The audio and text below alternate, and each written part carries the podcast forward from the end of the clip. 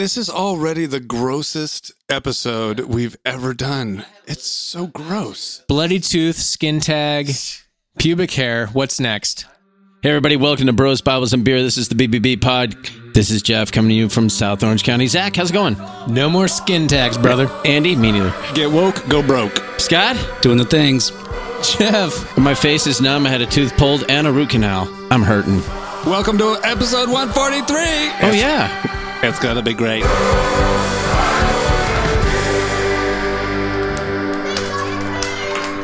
Hey, we hit the post. Yeah. Je- you stopped talking, Jeff. There was a little gap, and he filled it in. It was way, great. Way to fill in. You guys, seriously, half my face, I can't feel my right bottom cheek because I had a molar pulled today. Tooth cracked, pulled. Robert Mueller. Oh my gosh. And I had a root canal last week. I got it. Uh, it's just, it's been a bad mouth week. It's great that you're providing us with the molar report. More, more substance to that than the, uh, the other one, huh? Jeez. Anyway. Although the the molar report did not say that we aren't a fine podcast, dare I say, great podcast. fantastic. Yeah. So you got your teeth tooth pulled, Yeah. and that's for yeah. real. Why'd, you, why'd that happen? What happened? What'd you do? No, I, Neglect? yeah, well, yeah, I've neglected my teeth for a lifetime. no, I cracked, it, it just cracked, uh, I don't know how long ago. I mean, within the last um, couple months. And so did another tooth not too long after. And I'm like, okay, this is a problem. I know this is gross, but I got to pull stuff out of here. Like, I need a hose to like penetrate inside the tooth. So I, I kind of uh, uh, clean it out. Anyway, I just finally said, okay. I wish you would go into more detail. Yeah.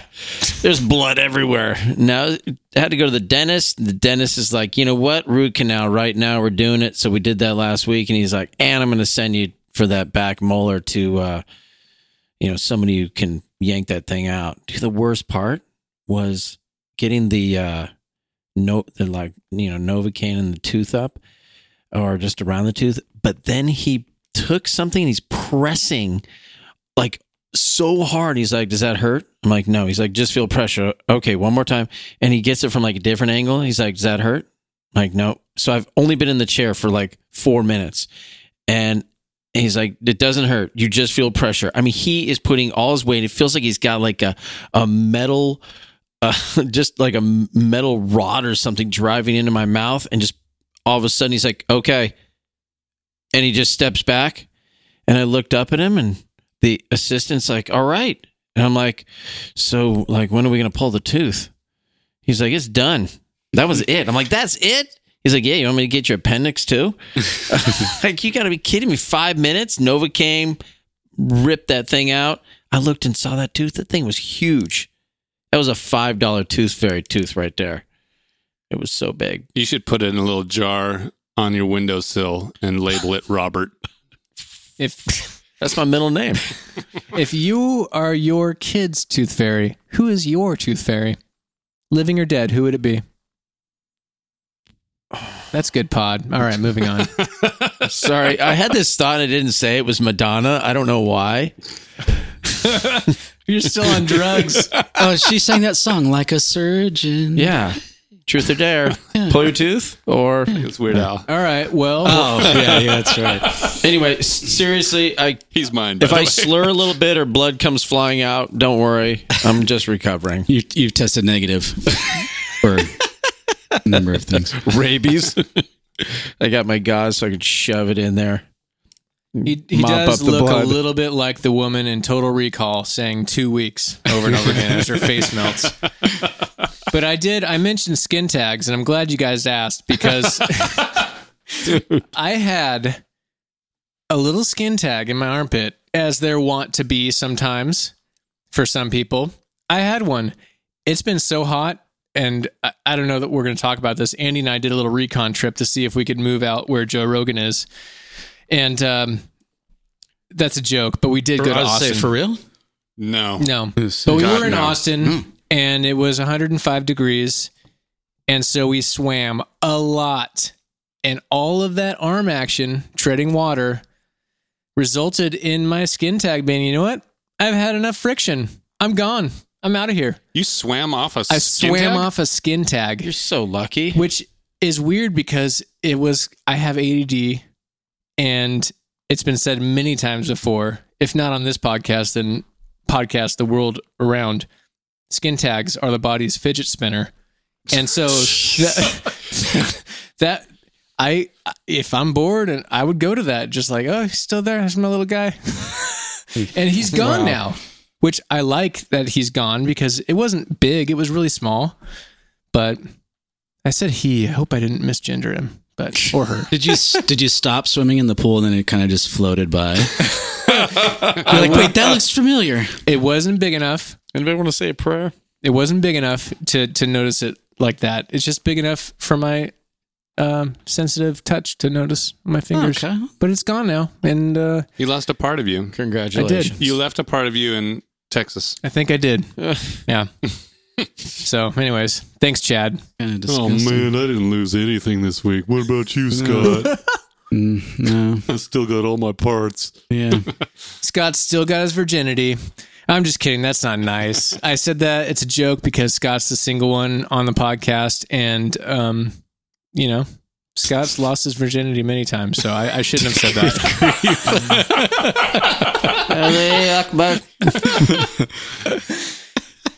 All right, before we get into whatever's going to happen, um, a lot of terrorist Scott, quotes give here us on two Scott. minutes. We thought you were gone.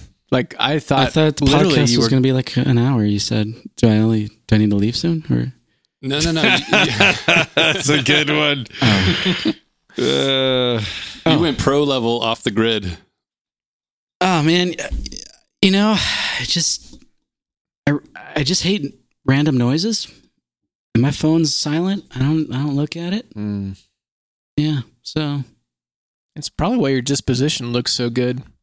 You're glowing from not being uh, really seriously, infused by Yeah. that 4G. I feel like I feel like crap. You look whiter. You look paler. Thank you. I'm spending a lot of time uh, indoors these days. Yeah. We all should be. It's been hotter than balls out here. Ball- Uh, but no. I haven't been doing much. Just hanging out, working. Um, but Not trying to podcasting. yeah, I'm trying to exercise a little bit. Yeah. All right. Well, I'm glad you're here. I jam- I jammed rope. I jam- I- You jammed it?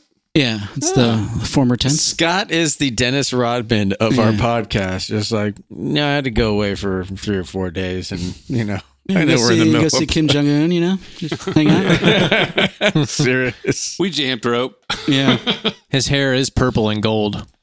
So True. Mm. It is nice, Scott. Yeah. It's nice to have you back. Oh, thank you. Did Did you guys actually podcast? Uh, We did. yeah, In thanks for listening. oh, I guess I was. I was more off grid than I thought.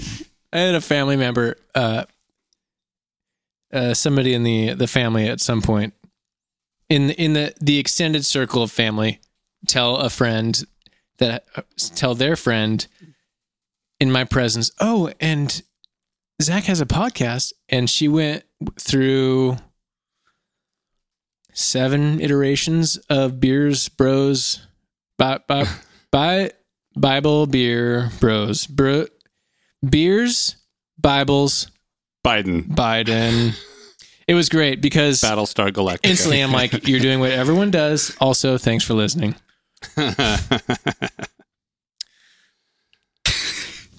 well, I'm excited to be here with Bill Burr's bubbles and brats. Uh, yeah, what what do we got going on? What's I I was listening to another podcast coming over here, and they were talking about how talking about things that are n- that are timeless. And I know Andy, you've mentioned this before, just or, or even Zach, having timeless episodes where people can listen, and it's it doesn't matter if it's ten years from now or or a year from now. Um, everybody's been talking about the coronavirus and masks and the politics, and it's like, what do we got today? Please tell me that it's something other than those three things and masks and I guess the coronavirus go together. So, uh, what is this, Zach? Do you know what Maori is? No. I'm worried. The Ma- Maori people? I only see some notes and I see leather as one of them, so I, I just don't know where we're going today.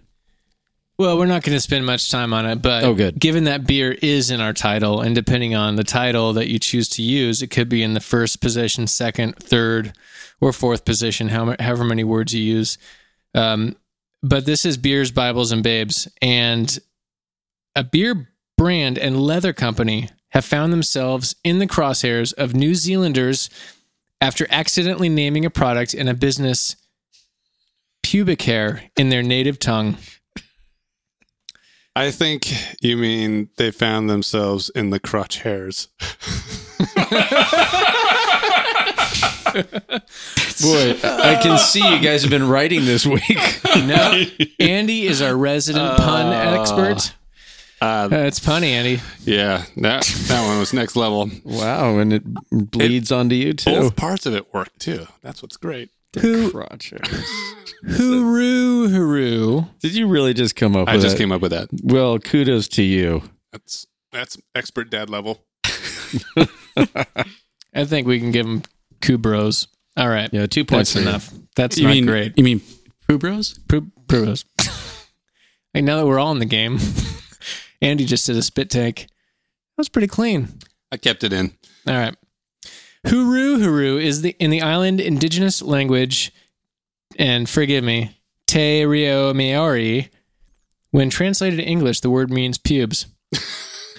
Some people call it appreciation. I call it appropriation, said TV personality and R- Te Reo Maori advocate Te Hamua Nikora in a Facebook video. This is going back a month or two. But if you are selling leather, call it leather. Don't call it pubic hair unless you are selling pubic hair. And don't call beer pubic hair unless you make it with pubic hair. All right. That's our beer news segment. By the way, uh, somebody f- from Rogue Brewing Company, uh, one of the brewmasters or the owner has a big beard. I'm sure they both do, or all of them do. And they used yeast, a yeast strain extracted from their beard to, to brew beer. And yeast is everywhere. So suffice it to say, so. yeast from pubic hair could be used to cultivate uh, or to ferment a batch of beer. And I challenge any one of you homebrewers out there to do it and send us a sample, and Scott will drink it. This is already the grossest episode Yeah. we've ever done. I had a You're really I, I actually had a listener. Bloody tooth, skin tag, pubic hair. What's next? I had a listener contact me just before I was going to get my tooth pulled. And he was talking about the last podcast. And he said, Hey, fake news. You guys didn't talk about the Lakers. And I said, We briefly did. And Yeah. yeah, briefly. And I was very upset about that. I don't know if he was expecting Bros, Bibles, and Beer is ESPN radio or something. I mean, if you want 20 minutes on the Lakers, I can deliver. But In the crotch hairs with what's Andy the- McCraw. Out of the crotch hairs. What's a biblical response to the Lakers game three win? Which I'm predicting tonight is happening right now. Wait, wait a second. I have a verse. I have a verse. The Lord will fight for you. You need only to be still. Exodus 14. There, there's 14. a there was a story uh, I heard on the Timcast, and he there's a he was reading a news article about a professor at some college here in the states. Uh, he was the college was doing a language class, and they were going over just uh, filler words like we use er, uh uh and yeah, uh, what? uh, like and stuff. Uh, And he Some said, people that- use effing, like the actual F word. That's the worst. yeah, I don't mind an F word that's placed keely for emphasis. And in fact, it can be Yeah. super important, who's the director that uh, but no comma F Um, words. who directed? Uh, I, I don't know. Anyway, not important. point break.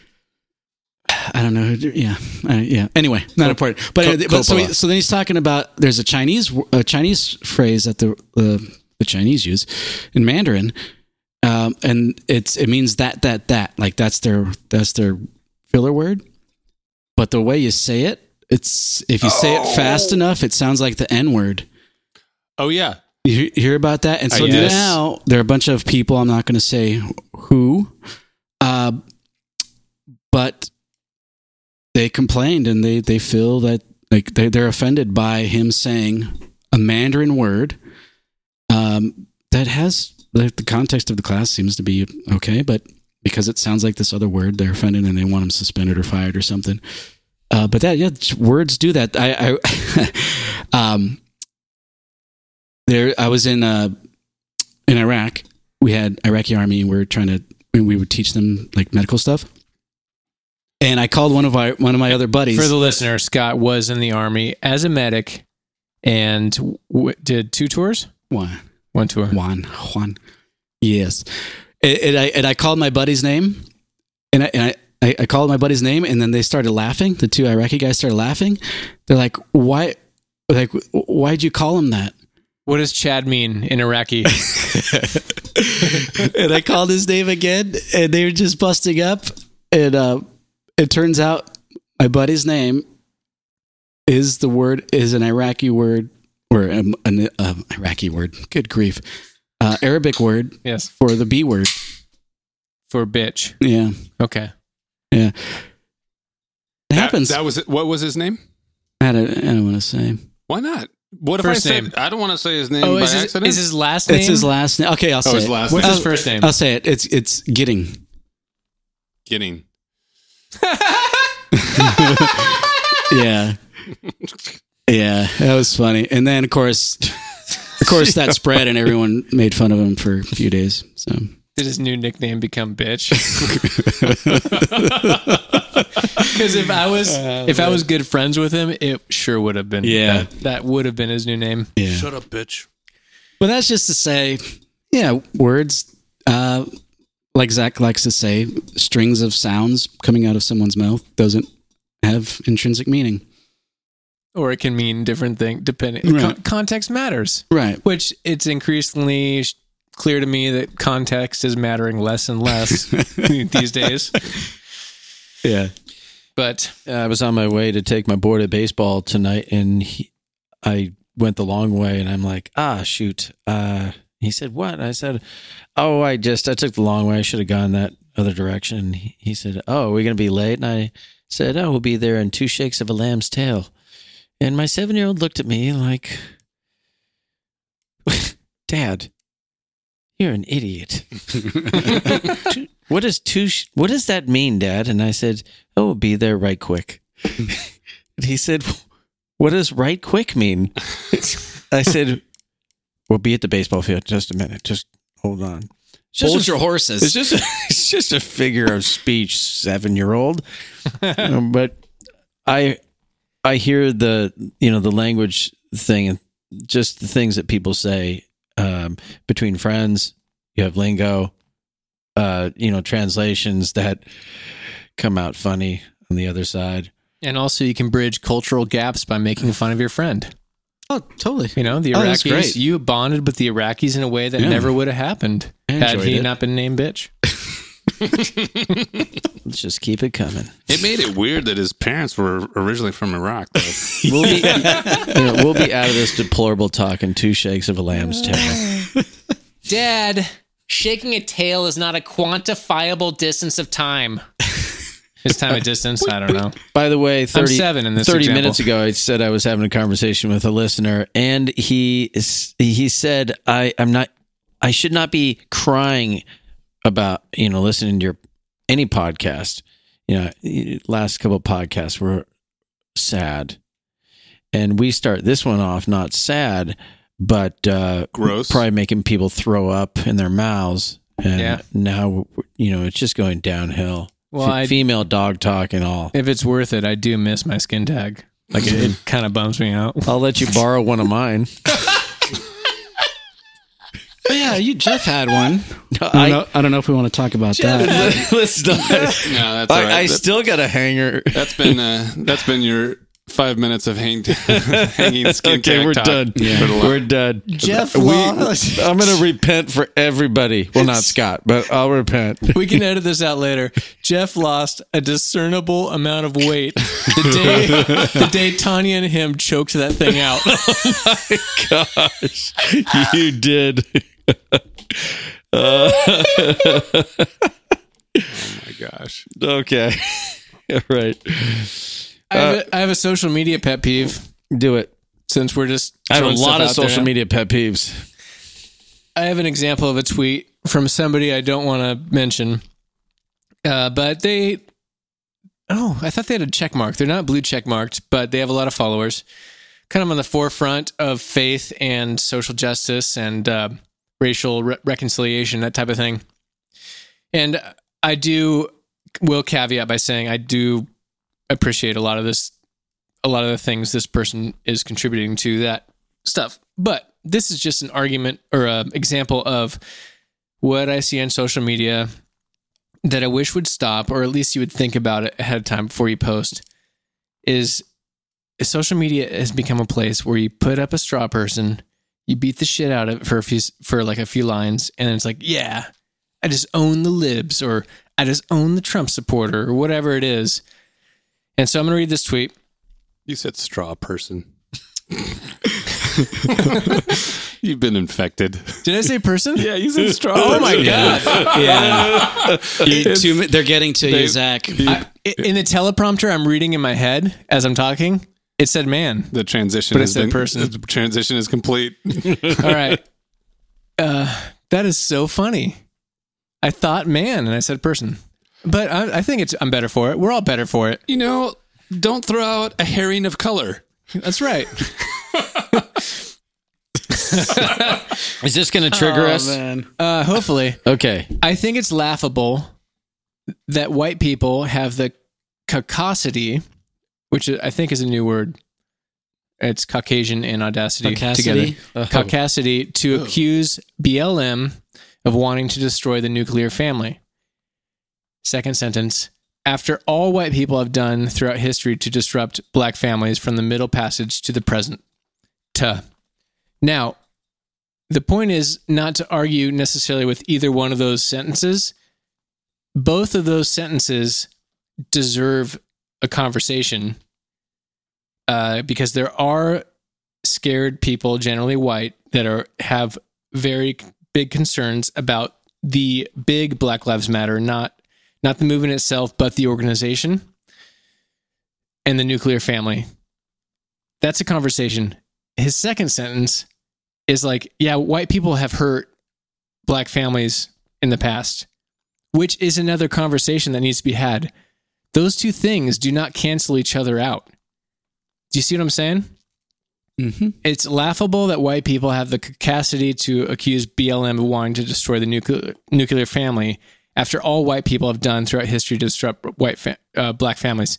Now, it may be true that, and it is true in a lot of cases, white people have done a lot to disrupt black families in the past and currently maybe.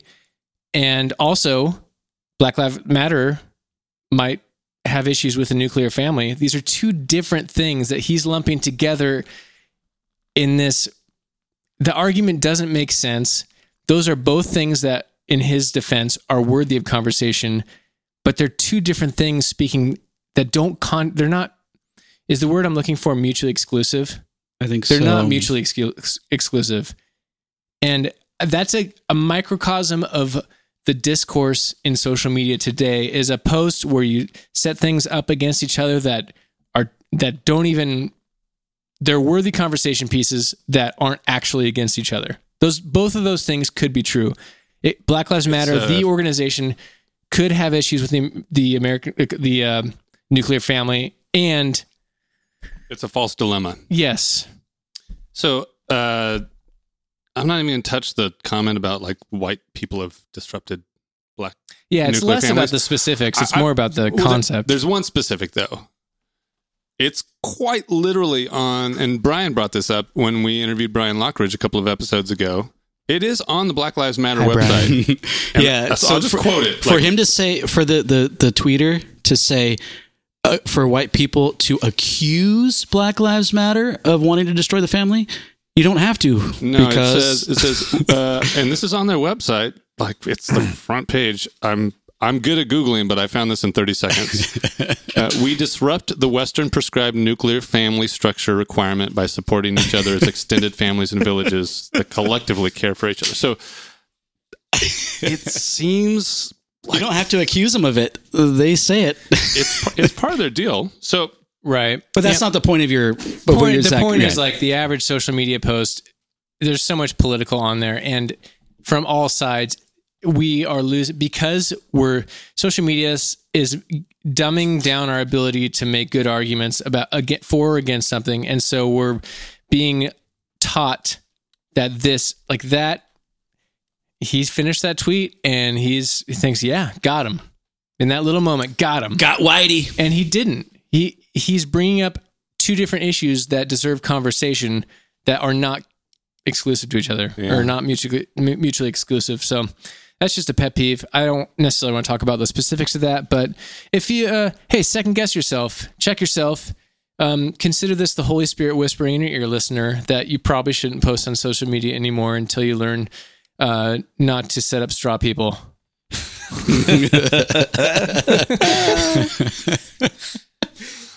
Oh man. Next. Uh, the proper term is people of the straw. People my. experiencing yeah, straw. you know, yeah.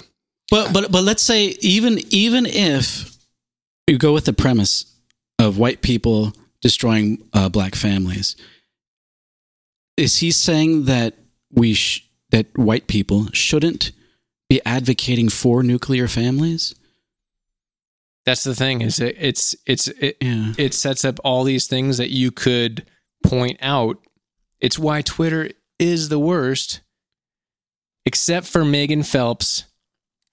She's one of the daughters or granddaughters of the starter of Westboro Baptist.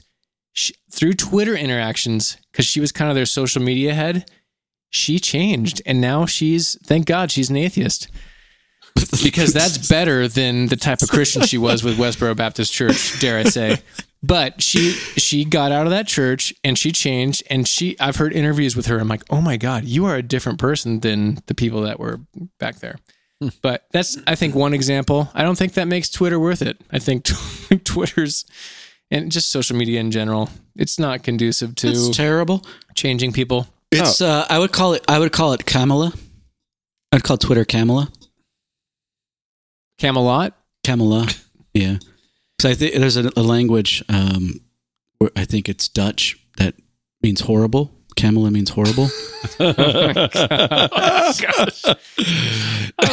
Scott looked through. Where is he going with Scott this one? looked through 112 languages, and he's like, "Got it.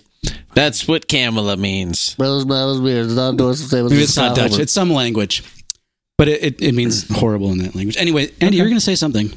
I think I No, it's just uh, I, I, it does feel like sometimes we we go we get a little circular on this topic, and and and I'm curious just in general. Like my guess is most most people who are relative have relative a relative level of self awareness realize that um, there's there's little to no value in like attempting discourse or or anything of like genuine substance through social media. And so in some ways are like we presenting presenting straw men as well. I mean, you kind of gave an example, so that's good. But um, we're straw people or people of the straw, depending on how you position it. But but um, but I do wonder like what's even the value of of commenting on it because uh, I I'm curious if in five years we'll see something like Twitter, for example, existing in the same capacity that it does today. MySpace still exists, but it doesn't really. It's still out there. You know what I mean, though. Yeah, but maybe Twitter could be he- Twitter. I, yeah, things what, change. yeah. What I'm trying to get to is uh, is that like I, I just don't know. I don't know the genuine like meaningful impact of social media on people's lives today, and so Yeah. like it's like we if as we parse it and like try to pick it apart and like I I, I just sometimes get hung up on the uh, the value and like parsing ridiculous conversations that people won't like take no stock in anyway. The ones that are involved in it take very little stock in it. Yeah, and we can we can move on. Uh, but I do think the type of thinking or lack thereof, or careful wordage, critical thinking, uh, is bleeding over into the real world when you have uh, Rand Paul leaving the Republican National Convention. Now, no matter what you think of Rand Paul, I got plenty of beef with him. Uh, he authored something called the Defense of Breonna or the Justice for Breonna Taylor Act. Yeah. And as he was leaving, he was confronted with protesters that wouldn't Yeah. let them move, um, basically screaming at him to say her name. And I don't remember exactly what they said, but like, this is the guy, this is the guy that's on your side Yeah. in this thing. And I do have one idea though. okay, I do have one idea, and I and I wonder if uh, if social media has trained people to foster outrage in a virtual setting, like a very safe distance setting, but to the point to where they've like programmed their minds that now this is acceptable in real life, and we are seeing it played out here in real life. That they're, they've taken their outrage mindset into reality. I, I wonder if some of that has fed into that. And then you wear a mask, so you're still anonymous. Yeah, maybe maybe there's something to that too. Mhm. Yeah, like there's a there's a piece of that, but uh, but like rage culture online is a thing, and and the likelihood that people would engage in that is definitely much higher because of anon- anonymity. But uh, it's a thought that Okay. popped in my head. Well, That's you good. get you get into conversations with people that if we get into conversations, we can kind of go back and forth and discuss something and maybe not come to consensus, but it's like, yeah, I, I know where you're coming from, and you know where I'm coming from, so we can just let it go. Um, but on social media, which I have found with a couple people in particular, if I decide to engage and go back and forth, I'm like, uh, I'm like, why does this this person just has to be right? There isn't going to be a point where I actually get the last word. They're going to come over the top again and again and again. And this isn't about socializing. It's not social media. This is not socializing. This is I get to speak, and you, if you respond to me, means you read my post, and so I've been heard. And I don't know if it's attention or if it's they truly feel like they're they're going to change somebody's mind um or just i proved you wrong or i can last longer on this It could be all of those things. it is but I yeah. wonder about the reprogramming. Like it moved. It ha- has it. Let me put it this way. But we never had conversations with people that we would not socialize with. We I would not socialize with um, a particular person that I went back and forth with uh, over the last few weeks and six months ago. I would not be in a social environment with this person enjoying an evening, you know, with my wife and and that couple. Uh, It just wouldn't happen. But seems to be an open, you know, an an open area. Um, where we just banter back and forth and i'm like I, I don't even like this and like i would never have this conversation with this person so it's opened up some door that i that i do not like it's like pandora's box i'm like i don't like this this door being open i, I just want to shut it and Yeah. Yeah. Well, I just recall like having knowing people in the past who who I talked to and and they have a very different persona on online. And and and and so my question is tied to like uh, has has that have we shifted from people say things they would have never said in person online. They'll say it online and they would have never said it in person partly yes and now that's is that no longer the case? And furthermore, there it's taking deeper actions. Like, is this the long term reprogramming of of culture? there's something to that. I don't. My my short answer would be that we just are in conversations with people we would not be in conversations with, and they believe in totally different things. And at least for me, and so I get into these wacky conversations where I'm like, how can you even? uh, Where are you coming from? And it just goes on. I'm like, all social media is doing is creating creating straw man conversations that would have never happened in real life. That's yeah, that's that's different. That's different than what I'm saying. It's less about are you having the opportunity. It's more about what is the behavior, and the behavior is uh, we could have crazy conversations with people I would have never encountered before. Like that's called college. where we just meet people that you would have never engaged with before and have those weird, crazy conversations. However, the difference is uh, when you when you look at it from a level of discourse or civility, you have an online forum where people say things that that again, it was like you would have never said that if you were in person, face to face to someone, but, Right. But because of the distance and anonymity or whatever, you say these things. Yeah, it is happening. I I, I think bef- for a while, um, black conservatives were called like Uncle Tom and other words by other black people, like on people on the left or whatever. I, I think we've seen more recently we have white people uh, feeling that it's okay, socially acceptable, at least from their side, to start calling black people those names and even worse um, i think there was a recorded audio of, of a, a white lady telling a police officer that he's a house n-word. Um, and so I, I think that is part of the programming that that they people are thinking that this their behavior is okay I, think part of, part of it is because they, they think that they are right they, that they have what they're doing their cause is right and they they're going to do whatever it takes to get their message out. And whoever's opposed to their cause well they're obviously the enemy. Plus, when you're in a group, too, I think social media can you can feel like you're a part of a group, especially if you're an algorithm with multiple people that see it like you, and so you're having an argument online, and there's your your friends that are algoed with you are also contributing to that. It can stoke those fires, and then in person, we're seeing lots of groups together.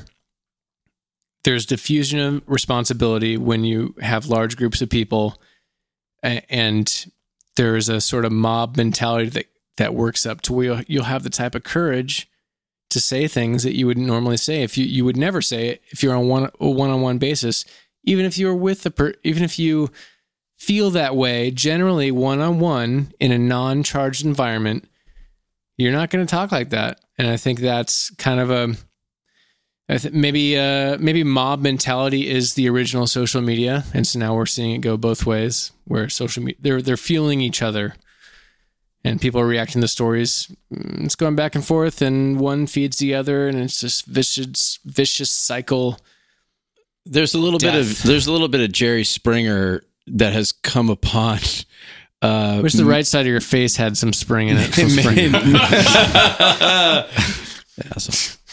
Uh, that that Jerry Springer has come into the main mainstream of of social media where people are just going ballistic and saying whatever the heck they feel like saying. It's just there's a little more of an emotional quality. Whereas if you were at a dinner party with somebody, you certainly wouldn't be talking that way. Plus, when people are at home and they get these messages and they're like uh, they're probably on Google or on whatever you know group they have where they can go and just kind of pull quotes that will help you know fuel their argument and it's like you wouldn't even if we were in a conversation the conversation would be over in about five seconds because neither of us has any good information on any of this bull crap and it's just a place for people to spend their time and waste their time really And I think a lot of our information is there's a lot of like I'm following the science. I just go with with the, what the science says. But when you really drill down, a lot of times we we're all jumping off of our favorite interpreters of the data. The data is the data. What data we choose or what data the people are interpreting, choosing to interpret is is what we're getting generally. We're not getting we did this double blind placebo controlled test and we definitively know that this equals this. Now go and do likewise. Um, sorry getting, we're getting scientific interpretations of data, not scientific data. It's or rare is like hard. I'm doing bunny ears over and over again with my hand right now. Hard science is not is less of the conversation. It's more interpretation of data, and so that means we need to be gracious with each other. no I get all of my data. Somebody, I can't come to bed yet. Somebody's wrong on the internet. I, get all of, I get all of my Yeah. interpretations from Russia. So, and I'm right. Hail Putin. Well, and- Right, and Russia's right. I think in line with uh, potentially in line with the, the the idea of you know the nuclear family is a Western patriarchal idea that needs to be torn down. Uh, they they they say the same thing about science. That science is made up by white people, made up by the patriarchy, and they're rejecting it. That that that's part of the of the shift in mentality that people are buying into. Come on, man. Come on, man. I'm going to burp. Oh, that's a good. That's a good segue. Come on, we got some good stuff. There's some good stuff tonight. Hey guys, I'm. I just want to say, in case they want to sponsor us. Oh God, my eyes again. It's so small. KBC Brewing Company. It's not Kern. That's KBC? 28 font. It's not Zach. Kern. You can't Ca- see that. Calif- what? What does that say? What does that word say, Andy? it says this beer. is a Cascade Mighty Cascade Brut IPA. It's a very clean and sparkling IPA. Kenny That- Bunkport. Isn't that where uh, George W. used to go to? I don't know. Kennebunkport, Maine. do you think he painted the picture on the can? He's been doing that. Hey, don't we've got we've got some stuff to Okay. bounce. Let's let's do this because we're we're really Well, we're uh, we're So we're done with the intro now. we're now we can get yeah, started we're long into the toothed main in the part intro. Of the, okay. Well, I enjoy myself. I don't know about you guys. You know, I'm frustrated. I like is Scott. podcasting. We're really frustrated. we should have castrated that segment. But you were listening to, gosh, so gross. Man, everything today is Super gross. Jeff wishes that segment was a skin tag in my armpit being swam off. It's gonna drive me to drink. You were listening to something uh, this week. Yeah, Oh, you listen to things. I listened to a podcast. Former guest on episode. Uh, we'll put that in in post, but you can look it up. Joey Svendsen, formerly of Bad Christian Podcast, uh, current host of Pastor with No Answers podcast. oh yeah. I was listening to his podcast recently. He had Tim Phelps on. I think that's how you pronounce a PH Phelps. And uh, he is, I I don't know if he's the head, but he's one of the family members that founded Westboro Baptist Church. I'm going to say a bad word here. Starts with an F. And it's uh, slang for gay people, but they're infamous for God hates fags signs at certain people's funerals or picketing events, and also for picketing at funerals of soldiers holding signs such as "Thank God for dead soldiers." And Joey had him on, and he was getting heat on. I'm in his podcast group on Facebook, which is actually a positive Facebook experience generally. Good discussions on there. Uh, but he had this guy on, and I, I pulled a few clips that we can just see where it goes. Um, and he was Joey was it, it let me start that over. He it's humanizing for Tim Phelps because when you hear statements like God hates fags and you're the you're the average generally decent person there's a, recoil to that type of thing. How would somebody who claims to be a follower of Jesus hold up a sign like that? Well, this conversation is it kind of humanizes him and not in a justification way. Joey does not agree with him. Joey's very clear. Uh, he- Tim Phelps is very clear in return. In fact, I don't know if we'll get to the clip, but he calls Joey a reprobate at one point. is- and Joey is a pristine example of I'm going to ask you questions. It's going to be obvious I'm not where you're at. I'm going to allow you, to sit in your answers. And he was so calm. I, I was just, I was in awe a little bit of you. This is how you do dialogue with people you d- disagree with. And for the most part, this Phelps guy, he was intense. He wasn't out of control, yelling or anything. Uh, it was very cold, cold, cordial for the most part, but it was a pretty fascinating uh, listening uh, experience. Interesting, dare I say? We got something to listen to. What's that clip called? The number one? Uh, church shouldn't help non-Christian poor. Okay, go for it. Oh, what? We tested Can this you just- four times. I know. Can you just double click it? Maybe it'll play. I just did double click it. Have you paid your Google account this week? we'll edit this out. There we go. if you want to give money to people and you want to help the poor, I say go for it. And we certainly uh, do that, but it's not part of our ministry because that's not what the scriptures teach you should be doing. When the scriptures talk about the poor and the needy and the widow and the orphan and all such descriptors as that, they are representative of the elect of God who are powerless in the earth because they're wayfarers. They don't, they're in the world, but they're not of the world they're weak and those commandments are directed toward how we should do each other and how people should do uh, those who have Do the truth of God in them because they're weak in the world. So I don't know. I, I- I don't know that we need to get into all of that You can pause kind it. of descriptors because when We- Paul we'll talks about it, in, That's a good enough. oh wait, wait. wait he, was he going to say the the passage? Oh, sorry. and uh, uh, I think it's First Corinthians thirteen, the uh, the the chapter that deals with charity. He expressly says that uh, if you give, if you sell everything you've got and give it all to the poor, and even give yourself your body to be burned, but you don't have charity, it's worthless. Most translations That's would not, say the, love. that's not what a church Yes, is supposed to be doing Yeah, church is supposed to be love. doing pure charity, which is first and foremost preach the truth. All right. So to him, that whole passage is what leads into love is patient, love is kind. He's using the word charity, and to him, charity is preaching the truth as he sees it and helping the poor and the widow and the outcast. And anywhere you see that in scripture, it's talking about people that are basically the saved.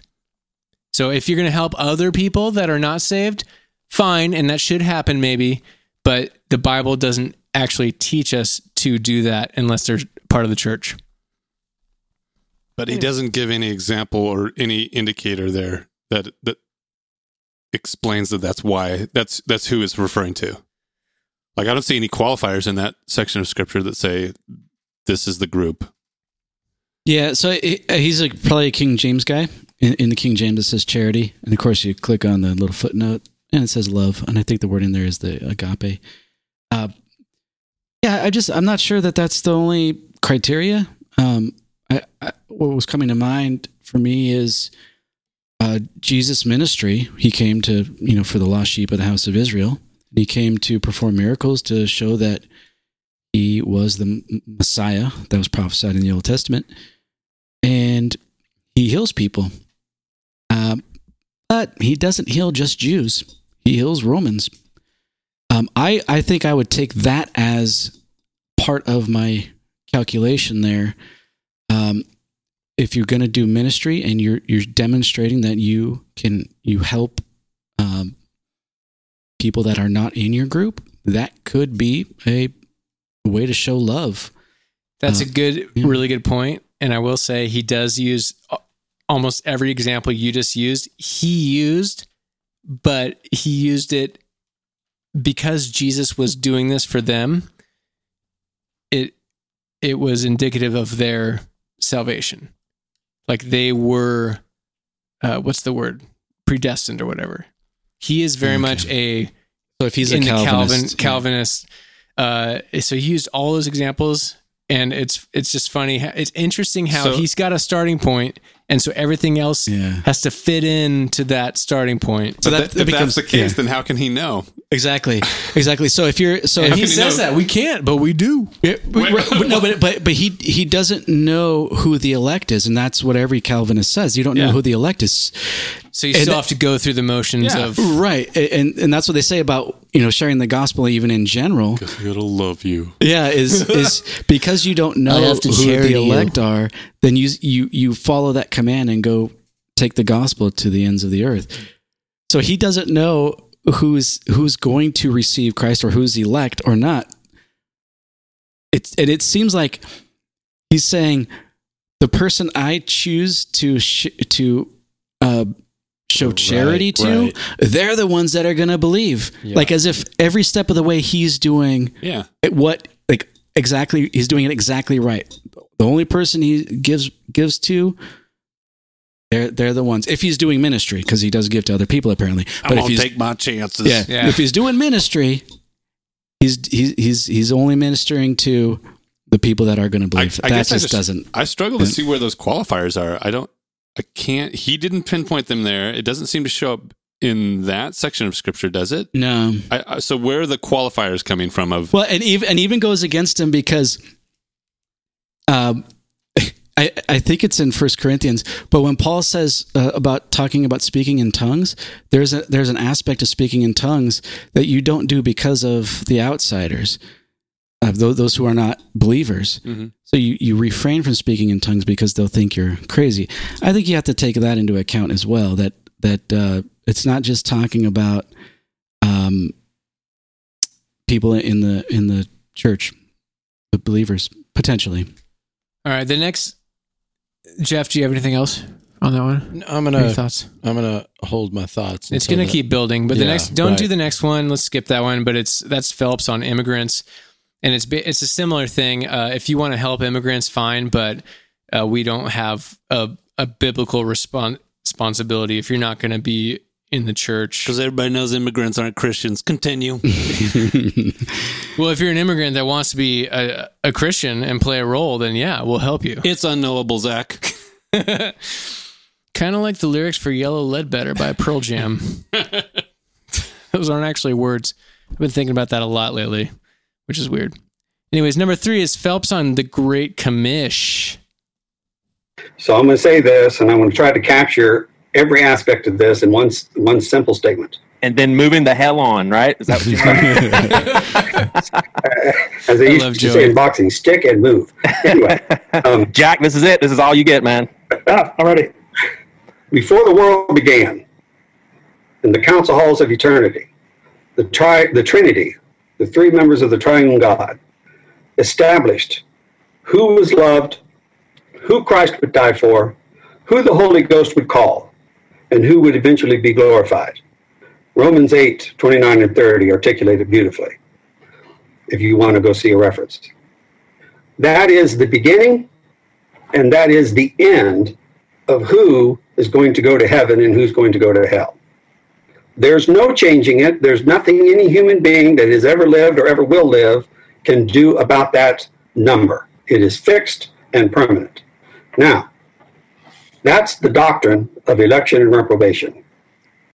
Now, this is in response to him saying, "Okay, what what about Jesus says go into all the world and make disciples? That's the Great Commission." Jeff, I know you were wondering. That's for Jeff and other people like Jeff that No, don't I like was thinking Bible. about the triune as mentioned, and I'm like, is the Trinity mentioned in the? He went instantly. Joey, Joey, I think Joey was challenging him on his Calvinism. Like, what about when Jesus tells us to do this? And he instantly goes to something that's that is not referenced in Scripture. He has to. He uses some pieces throughout Scripture to imagine a time before time when the triangle God, which is what, he didn't say that, but that's, what, I, that's I what thought I heard. heard triangle at one one of them. Yeah. You said oh. triune. I know, but I'm going to title this episode "Triangle God." Triangle God. It's- it- now, I- I will- Hypotenuse Jesus. I will. I will not, and whether I defend him or not, it doesn't matter. Um, it's not as made up as I. I don't think it's that made up because there, there's a verse that says he chose us in him before the foundations of no, the I, world. yeah, I know. So th- that, at least from that aspect, it might not be as m- made up. But yeah, go. ahead. Right, he destri- describes a picture as if because he's got a he's got a and this is not a dig Scott, but he's got a similar view of scripture that it's all you would have very different interpretations. I'll give you this, but scripture is uh, is equally authoritative. and so if he goes back to any passage in scripture, it's all of equal weight and authority and it interprets itself. And so that's how he builds his case for this scenario that is not actually mentioned in scripture of Well, that- a that's what I was- time when triune. God. Yeah. Well, that's why I would say the statement "He chose us in Him before the foundation of the world" is true. I would say that that has just as much authority as any other any other verse. So it is true that God chose us in Christ before the foundation of the world. it's the predestined Calvinist aspect that is in question. So I don't, I don't, because I don't think you'd question that that God chose us in Christ before the foundation of the world. I mean, that's a that's a true statement. What does it mean? That that would be the, what's in question. Yeah. And then that leads Joey to press him on his definition of love. we'll just look at the example with with widows and orphans when you guys show up to a funeral or or what have you with a sign that says thank god for dead soldiers how is that loving to the widow and the orphan who were just widowed and orphaned by losing someone overseas Okay, so um, I'm going to pretend that that question is independent of the discussion we had earlier, and you're sticking to the notion that those passages are referring to the example you gave Pause it real quick. a soldier dying and leaving a wife and children. I think he's alluding to the fact that if they're in the church, if they're one of the saved, of course you help them. He's he's making this he's continuing the separation and he's using Joey's own terms. Okay, I'll use what I'll use your ballpark to define love, whereas he would define it as if you're in the church, of course you you have a biblical mandate, but if you're not in the church, you don't.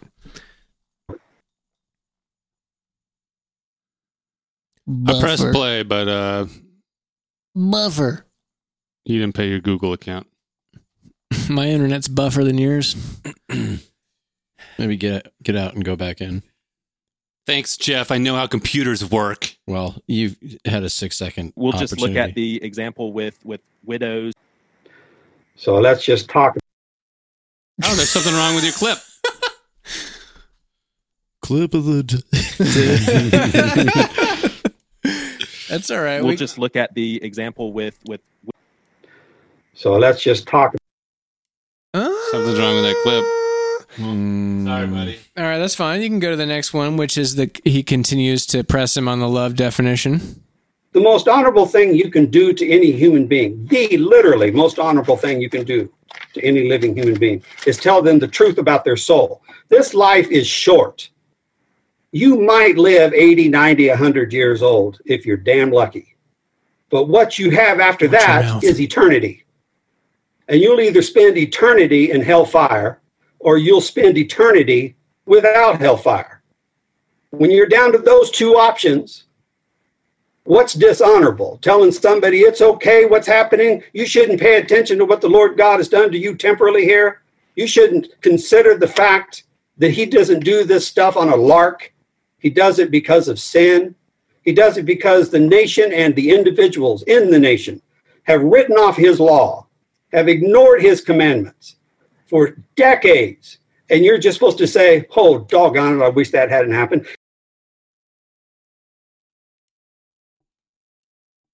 Pregnant pause. that that's that's tough. I'm not even sure where to go with that. I, I just think of It would have been great if it came off the other clip that wasn't working. But right. The my notice how he uses dishonor and honor versus like how do you love people, which is kind of the, what Joey was asking. Keep going, Jeff.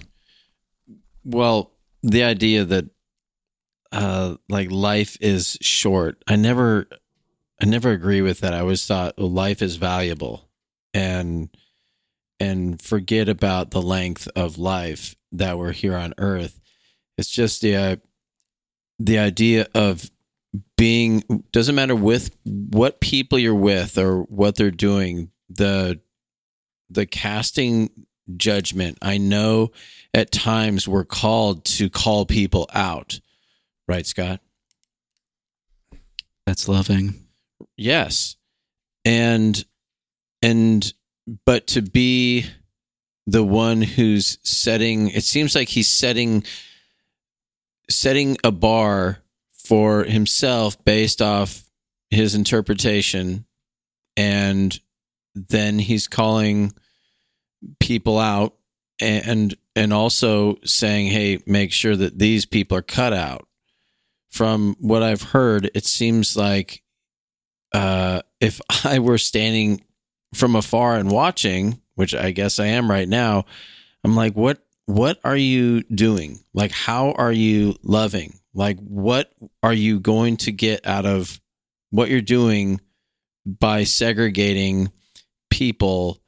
And what happened to all of the parables in the Bible that are broken people that had Jesus next to them and Jesus loving them and yet you're you don't seem to be that loving person uh giving charity where maybe charity is due.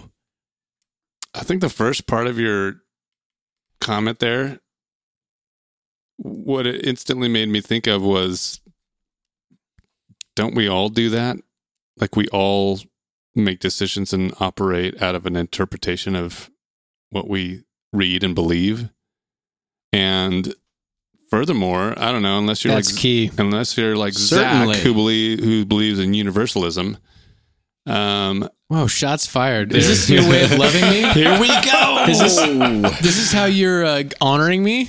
I'm honoring you by presenting your position. Um, but uh, but we all kind of do that. Like like even just setting aside whether or not the loving portion comes in, right? Which is the name of my new band, the loving portion. Uh, It's a really sensual band.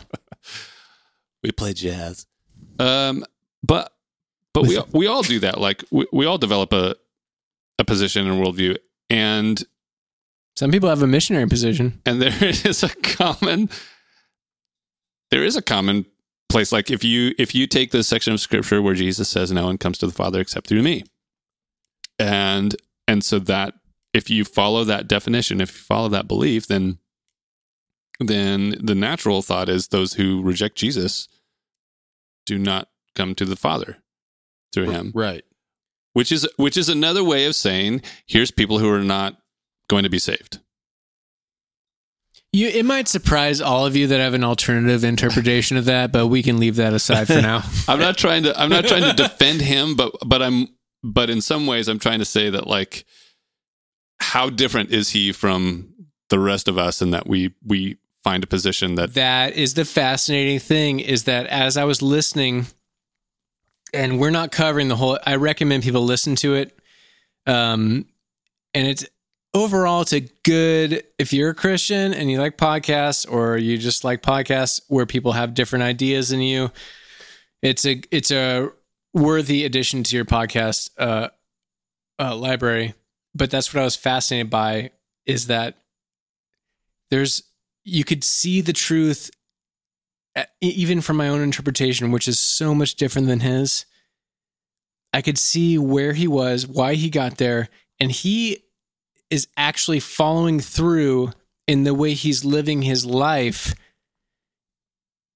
in a way that's consistent that a lot of Christians hold, but they don't follow through on. Does that make sense? Like he is going out there telling people they're under God's judgment a lot of Christians that are on the more conservative side would say words similar to, to him in private, but they would never interact with people in public in the way that he does because either they're scared or they maybe they don't actually believe and they think they they don't believe what they would say in private or it's complicated. But that was the thing I was struck by is like, wow, this guy he believes it and he's consistent and I'm glad Jeff mentioned and Andy caught too the interpretation thing, which will um, Jack Hoey the third was the co-host on this particular episode, not a real name. and he asked a question related to the interpretation thing. That is a great question, um, but uh, we'll get there eventually. But uh, man, he's consistent. If he's not anything else, Yeah, I don't, I don't, I don't have a problem with him pointing out people's failings and talking about them to judgment. Um, but yeah, it'd be an interpretation of what uh, the things that he's calling out might not be. it's like how worthy of judgment. Right. in The thing way is, he's saying it. failing. The thing is, he's failing. He himself is failing, and that's where I In get. what a, way? He's not Jesus, What- so what he's failing mean? Are we somewhere. all are we all failing then? Is that the bar? I mean, it's not that we're it's it's not that we we fall we fall short and as believers we get back we get back up and whether it's through repentance or asking for forgiveness or just slapping ourselves across the face and being like, what was I thinking? Like, why did I say that? We all fall short. It's not that we're failing. So maybe a bad choice of words, but We're all sinners. we're following we're we're trying to follow Christ down this path that he led and and and so I we don't have any conversations if you know we're not sitting here going back and forth about this and um, listening to you know these excerpts um, of someone you know saying this is how it is But how, how? Hold on. Let me pull you in a little bit because I don't. I'm. oh, You lost me at, down the trail. I want to clarify. what he's saying what he's saying is really he's he's he's casting judgment and he's saying this is how it is Yeah. but we come back to interpretation but ultimately it's like if if i'm jesus calls if jesus calls somebody out then everybody's like well uh can't really argue I the- remember the when flawless Jesus one. called Derek out the other day. I was there, and we all looked at him. but I think I think it's Gosh darn still Derek. so if I don't yeah, I'm not sure I get because he's because he falls short, he's not Jesus. He can't I, I don't know if you're saying he can't judge. you tell me But you just or like probably Are- so th- are three just- minutes ago you said that we should judge. i did I think so. We can play the tape back, Andy. Can you roll Play it back, Andy? It- that we should judge. I said people do judge, um, but are but should we not be? Well, no, I was referring to when we. I mean, Should it we says we should call, judging? we should call people. We should Call people out. Call yes. people, out, but that are within that are believers that are within the faith. Not calling people out that aren't. That, well, that would well that would go back to his dilemma where he's saying you should only minister to those who are the elect. So if you're only going to only going to call out people who are believers, you'll never get to talking to anyone that's not a believer about like the afterlife and being a sinner. And So that I think that would put you in the same his the same, his same dilemma. Right. And can we even and do we even know just because we're in a church who the believers are and who they are not? No, Oh, so that's, a part blood of the test. They that's have part- a blood yeah. test for that. Right. Yeah, it's part of take. That's why you take the you take the gospel out. You you take it to non-believers, and so eh, yeah, calling them out that yeah they're they're sinners. And they need a savior. So Scott Amen. is okay. So Scott's joining the Westboro Baptist Church. Let's go to the next clip. Where are they and, uh, located? Do they have online in service? Westboro. you know, Alabama. This is number six. Where is Westboro? yeah, help uh, Phelps on not going to Is it in Te- funerals. is it in Texas? Zach, where's Westboro? don't go to funerals. Oh, thank you. Thank you for correcting me. That's a Thank- myth. Thank We you. We don't go to funerals. We preach where. Pause. yeah. I've been to a funeral, and they were outside. Now, here you go. This is so good because the other the other well, you can just play it. You'll see. You you caught it before the other guys did. Okay, This is good. outside the funeral on a public street. that's where they were. Yeah, yeah. They're they're they're right there. They're there because of the funeral. You mean they weren't at? They didn't like get a, a funeral. What do you call a funeral brochure? program. they weren't close enough to get a program Okay. Or a brochure. So they I weren't don't know what like- funerals you're going to. Hey, g- come enjoy this funeral. There's a cat like sell caskets. T- s- Ten easy payments in this brochure. Ten brochure, percent off your next casket. which are a racket, by the way. Keep going. street to warn people. We never go near the funeral. That's a appreciate you private matter, and we don't mess with it. All right. But, me. but you're there because the funeral's there. We're there because of the patriotic pep rally that's there. when senators are going and mayors are sol- going, and people are trying to use that dead carcass as a Frozen political tundra. statement. That's when we started going. The private ones that didn't have any of that going on, we never went near. All right, so that's not true because that was not the case for me personally. I, Was it Westboro? Uh, I don't know anybody else who does that. Yeah. I've never seen anyone else who claims that or has ever done that. It By could, the way, it could be a leftist group. I don't think we mentioned This was 15 years ago. they are a church of 60 members, he says in the early portions of this interview. Small church, big impact. Good example of um, a fiery minority making, uh, in terms of small numbers, making a big impact. Active. Apparently, lots of frequent flyer miles Yes. because they are. The funeral was all out here, over the place. California? Mm, Yeah, I was in Where's Bakersfield. Westboro? I should know this. It's wa- back east Yeah, somewhere. it's- Yeah, Rand Paul said that, that people should look into the finances of people flying over the country. But that's a separate topic. Um, so does he say why he's opposed to the patriotic aspect in the in the podcast? not um i did listen to the entire thing. Not that i recall specifically. It's you kind of get a taste of it here. Um the the glorification of the soldiers. There might be a glorification of war and battle uh aspect that i would be simpatico with him if if he's like protesting like the way we're idolatrizing the soldier. That's never in. I, I've never once seen that message in any of their propaganda signage or whatever. It's Yeah, so I- I never once know. been war is bad. It is you're being condemned because of uh, your sins as a nation. Yeah, and he does say your individual like I we it might be in one of these clips, but it is like the wrath of God is upon you because of what you're doing. And, and basically it ties into his theology of um God is basically the orchestrator of everything. So if something is happening to you, it's because of the wrath that's upon you, um, because you're one of the reprobate. And so that includes being killed as a soldier. That's God's wrath on you. And um, So there there are no elect people in serving in the military that have died. uh, That'd be interesting. I, w- I didn't. I won't go so far to say he would say that, but there's you. You're touching on the inherent contradictions in believing that God has a blueprint for all of life. It's impossible for any of us to live that way 100. percent We all make choices, and so we have to make a bunch of contradictions and deal with a lot of cognitive dissonance. And that I think maybe that's why he's so angry. Is he is under so much cognitive dissonance. I, th- I think um, just a good point in conversations, and especially the people that you disagree with, uh, you got to be. And I'm not. I'm not. I'm not talking about anyone here. Um, but I think just in general, we got to look at Andy then?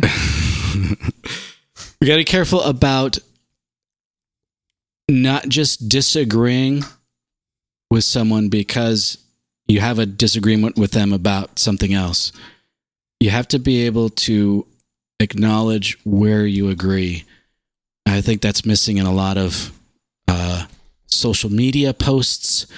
Um, because if you Such a good point, Scott. you you start losing that, then you're going to make statements down the road, and it's going to be you're going to be contradicting yourself, and you're not understanding what the person's saying. Or you assume malevolence on the person's part when nine times out of 10, you're with somebody that, if you say, What is our end? Our end is justice and reconciliation, and we want fairness.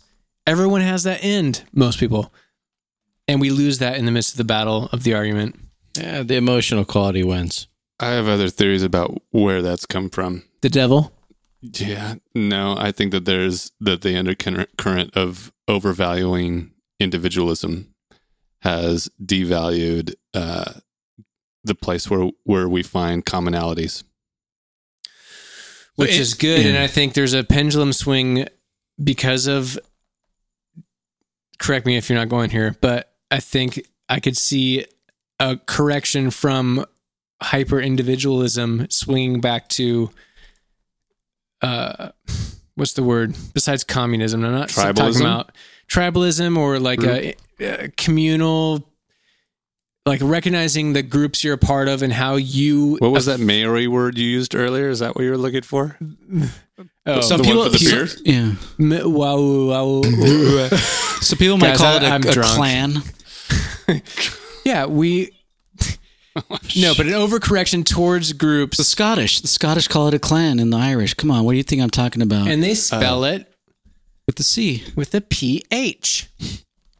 Anyways, I think there there is an overcorrection towards or or like a trying to attempt to correct individualism that can be an idol and be abused and go to a groupthink type thing that is equally problematic for different reasons.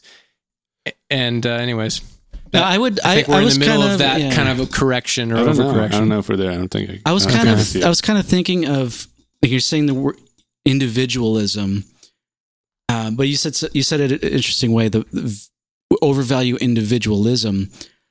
I I'm I think of it as we're overvaluing individuals. That like an individual, what they're going through, the whole society has to deal with what that individual is going through. And they might have very nuanced things or a very nuanced interpretation of the world, but we still have to we still have to coddle that mentality that that that, that individual is going through. Yeah. And that can, becomes a problem when you have a bunch of individuals and they all have their own little nuances. Um, and that's how we. I think You guys want a beer? Uh, shoot, I'm not supposed to. Beer break. I, I will. Oh, Is this not a sour? tiny. Uh, It's not a Yeah. sour. So yeah, uh, I think the in my mind it, it breaks down to something very simple, Cheers. which comes down to: Are we looking? Are we? mm, Are we more vested or more interested in looking for the ways that we are similar or the ways that we are different? And so Yeah. th- that's that's that's your comment made me think of that. Yeah. And and if we are, which is very actually is very uh, Oh, we're okay. anti-American in general, like uh, that that is not the the the kind of foundations of the melting pot of America, where you've just got a ton of different people that are all interjecting into each other's lives and mixing things up, and you've got this weird, cool amalgamation of people. Um, theoretically, but uh, but yeah, that I think there's roots of that that stem from uh, the overemphasis of individualism, which really comes from Apple naming everything I fill in Can the you blank. believe that? It's Apple. Hmm. The iPhone, the iPad. It's all about I, I, I, Me too. Can you believe that? It's all terrible.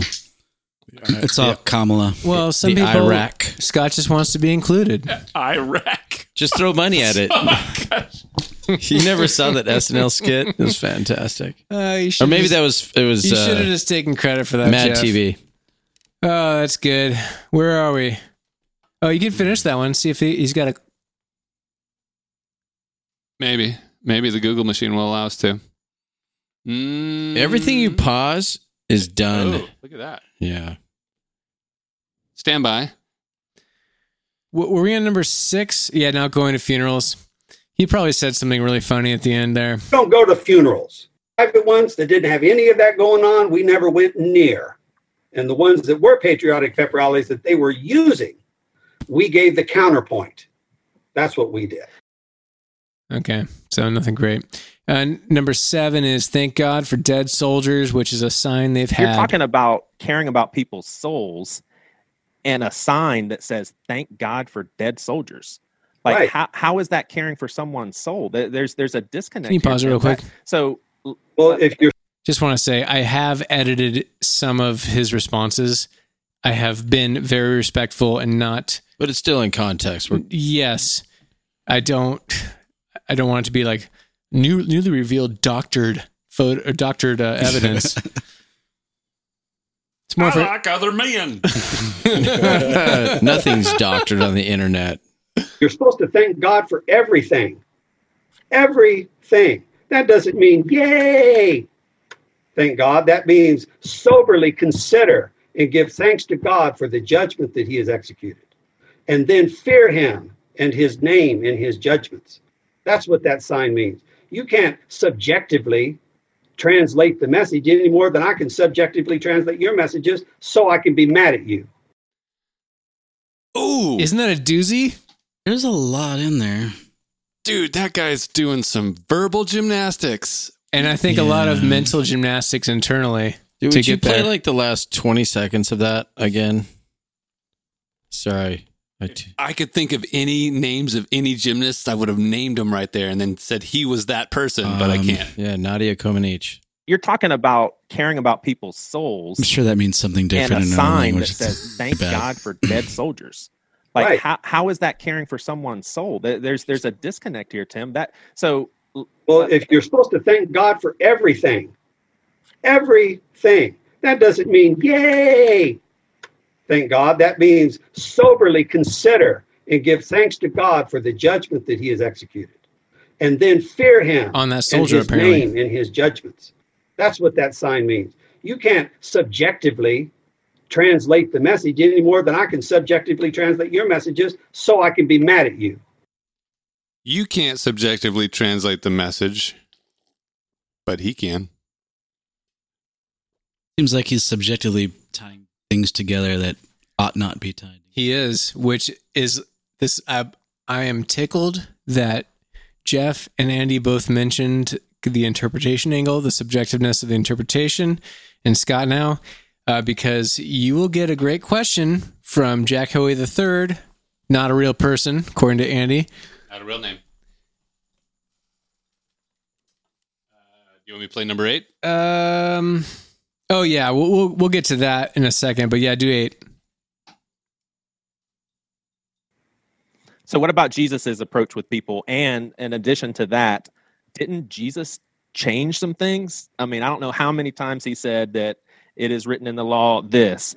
Um, it, Paul talks about how all of the law led to free salvation for people. We are not under condemnation anymore. And I know all of that stuff is for the elect, but Jesus even says, "Hey, you know what?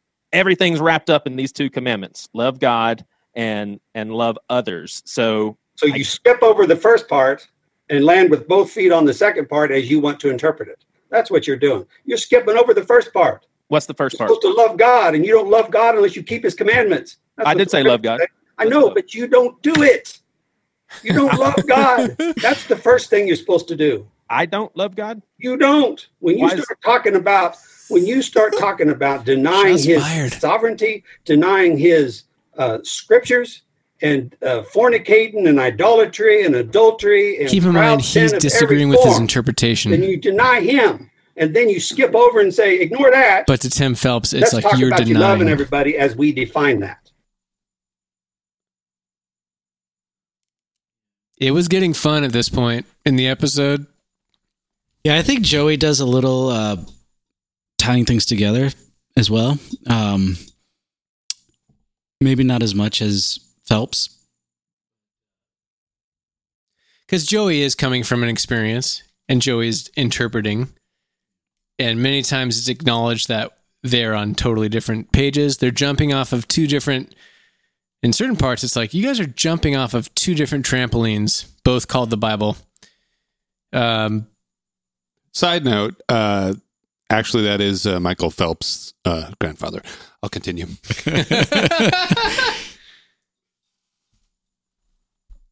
On what basis do you believe that you have the objective interpretation of the Bible? What I have is 100%. Good question. I don't translate scripture based upon society. I don't translate, I don't, uh, not translate, but expound scripture based upon cultural references and cultural norms like this world does. So everybody else does. Scripture by scripture. For example, when it says, Love thy neighbor as thyself, I don't go out into the world and say, Well, I got this neighbor down the street that's a sodomite, so I'm supposed to love him, which means don't say anything about his sin. That's not what the scripture says that means. I use scripture to interpret what the scripture says. Because What does Scripture say to say to them? it says, Do not suffer sin upon him. If you suffer sin upon him, you hate him in your heart. That's what the scriptures teach. And that's what we preach. I'm gonna have to read them You first. cannot pretend that because it hurts someone's feelings to see the raw truth from the scriptures, that you're being mean to that person. They say that, and Jesus Christ said they're going to hate you. The world's going to hate you because they hated me. pause real quick. I wish So that's that's what every cult would say.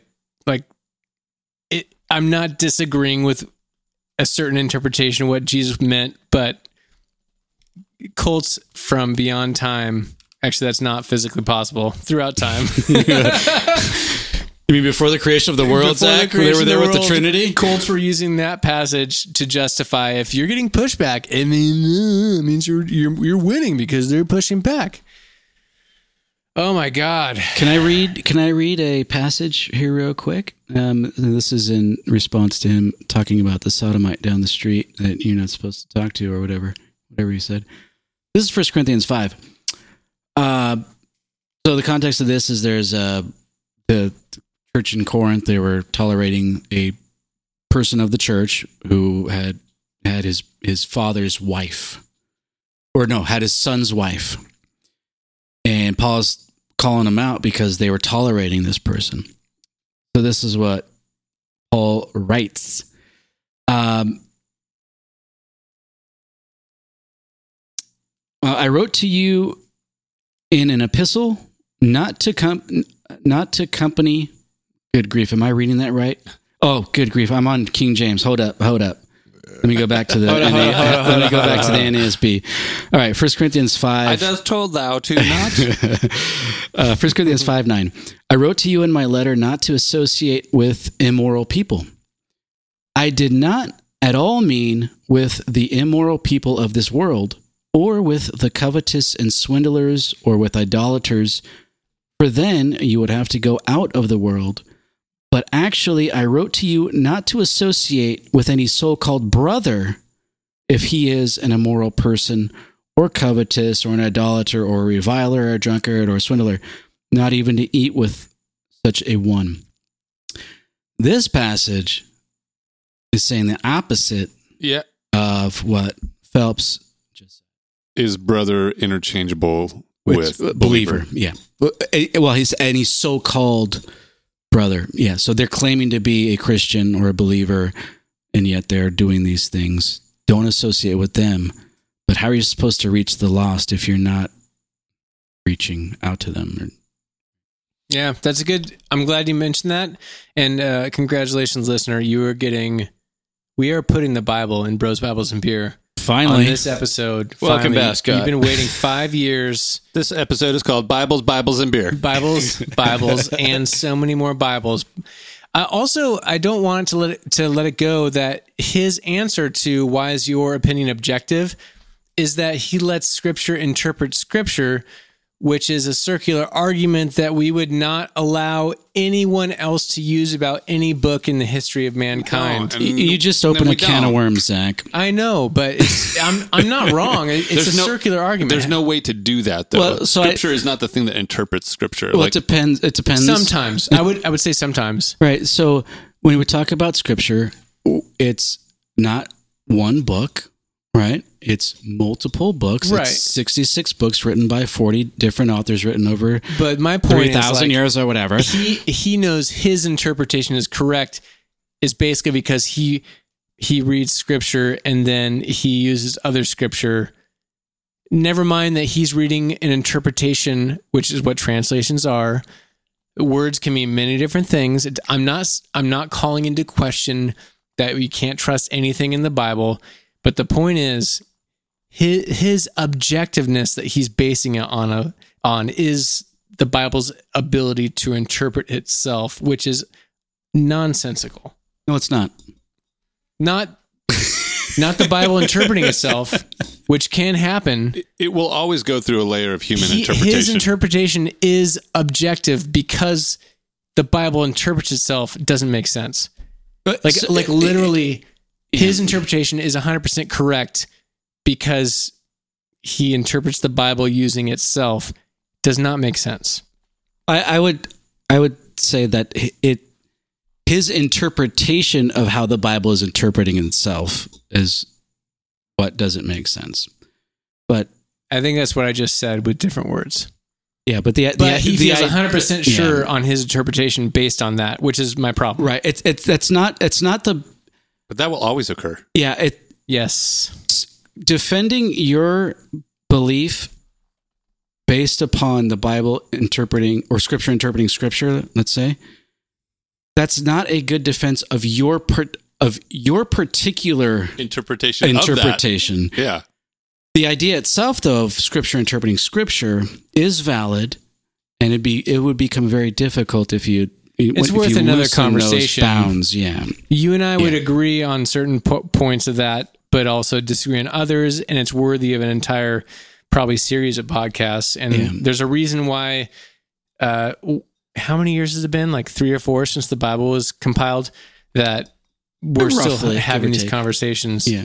I, I get it. It's not controversial to say that the, the Bible interprets itself because there's scriptures get referenced and, and you see Jesus unpacking sections of scripture. That that, that occurs. That's not a, that's not a that's not controversial, right? But what I was trying to say, and I think we all kind of landed on this too, is at no point in time will this ever not go through human interpretation. Right. Like all of those stages In stages, multiple levels. at the very end, it will still pass through the stage of the process, which is human interpretation, which he magically deleted from the equation. Right, because he can't actually defend his certitude. He is a hundred. It's clear when you He hear says him talk. 100%. He literally is- says he's 100%. 100, Now, yeah. now, ag- again, not to side with Phelps, but to be fair, we had Joey on, and Joey made a couple of interesting statements about Joey's interpretation of Scripture. I'm going to invite Joey back on And I if- do remember Scott pushing back. and on and him. uh, Joey at one point on an episode that Scott was on. Thank you, Jeff, for saying nothing. Scott always pushes back. No. Go back to your telephone and play with your games and continue to engage. I'm not actually disagreeing It's- with you, I'm Jeff. trying to I'm- find like the I'm making fun of definition Scott. of, interpretation on Google. Like, come on, give me something good where the Bible actually pops up. Yeah. So I would, uh, if someone goes and Never listen- on Google. Listen, if someone goes and listens to um, the Pastor with No Answers in this episode, I haven't listened to it yet, but um, go listen to that and, may, maybe come to a conclusion on how you feel about Phelps thinking he's 100% right. And then go listen to our episode with Joey. And there's just a couple of statements where it seemed to be like, hey, God says, you know, if you pray and you, you ask for, you know, God to guide you, he'll guide you. And, and he said, and I've done, and, and he said something to the effect of, and I've done, and haven't I done that more than anybody? Something like that. Essentially saying It's a saying, hell of a memory, Scott. essentially saying, he's put in the prayer time, he's put in the work. So his, he- he's come to conclusions. Do the work. I got you. Yeah. And uh, to be fair, like when we're playing these clips, it's easy. It's really easy to tear down anything. And but if you listen to that whole episode, uh, I am really impressed with Joey and how he. Uh, we got one more clip that I think is super great. But I'm really impressed with Joey and how you disagree well with somebody and you don't ramp up the emotion. You let the guy have their opinion. And aside from a few vocal points where you could tell he was banging his desk, Tim Phelps, uh, it was a great conversation. when you hear a savior that was fully God, fully man, give his life up, tortured, spit upon, nailed to a cross, and that's the tip of the iceberg. And then he says, Father, forgive them. What in the hell is he talking about? Well, there's two respects that that could be applied. I didn't know that you're going to try to dig that deep into any kind of scriptural discussion, but there's two respects that could be applied. I got to stop. That was below the belt. Hold on. I didn't know you were going to talk about the Bible. What was that? You might, you might say he got him by the short hairs. By the Pubes crotch hairs. by the harururu. Respects that could be applied. I got to stop you. What did you? What do you mean by that? I told you before, no human being has any hope Is of that heaven his dad? unless I told you before. Son, He he hits his desk too. No human being. respects that could be applied. I got to stop you. What did you? What do you mean by that? I told you before, no human being has any hope of heaven unless they were called before the world began. So he could not possibly, this is the same God who entered the covenant, he could not possibly be offering eternal salvation to anybody but those who he purchased through his blood. Before the world began, he agreed to it. And so, Tim, who are those people? Can we see the list? Well, and, and another thing is, what do you mean by offer? How do you offer something to someone who has no choice on whether they are going to believe it or not? They were predestined before the it foundation of the is earth. written. What do you mean, you people? Are you building a straw person, Scott? so to say that suddenly he got wishy-washy and said, "Ah, I better just let everybody have it," is complete nonsense. That was a He didn't mean didn't- it. he- Jesus didn't a- mean forgive him. So, so this is this seems That's like- not yeah, fair. Anyway, yeah, I'm, I'm a bigot now. Sorry. Nonsense. That was a he did he wasn't a human being. Full stop. He was very man and very God. He understood what his father had required of him under the covenant, and he came to the earth to do that. That's what he was doing. That's who he was talking about. Now, if you want to say there has to be some human element here, then all he's saying is, as far as human to human, I forgive him please don't hold it to their charge. I forgive them, like we're required to forgive those who've trespassed against us. Forgive That's him the in other this way life. you can look at it. But that has nothing to do with eternal salvation. That has to do with how you engage with another human being. When you hear There's a lot there too. Dang it, I Yeah. thought I clipped. He, at one point, he tells Joey, "You don't love Jesus," which oh, is pretty oh, great. There it is. Hold on. Well, he said that he w- he doesn't love God. He doesn't follow the first commandment because he's not obeying the the commands. We did hear that. Yeah, uh, I think I found it. Oh, did we skip but- that one? But before we get, yeah, before we get to that, though, the thing that struck me is if we come back to your statement earlier, while most of us will disagree with uh, he- how he gets there and some of his reasons for getting there, and and even what he gets to, like I don't disagree with everything that he says. Right, right. It seems like there there's um he's talking about um when Jesus is on the cross and he says, "Father, forgive them for they know not what they do." I kind of I uh, from that short clip, the last part, I agree with that that it doesn't apply salvifically to every human being on earth. I Hmm. agree with that aspect. Yeah. Yeah, I, I- I, just am.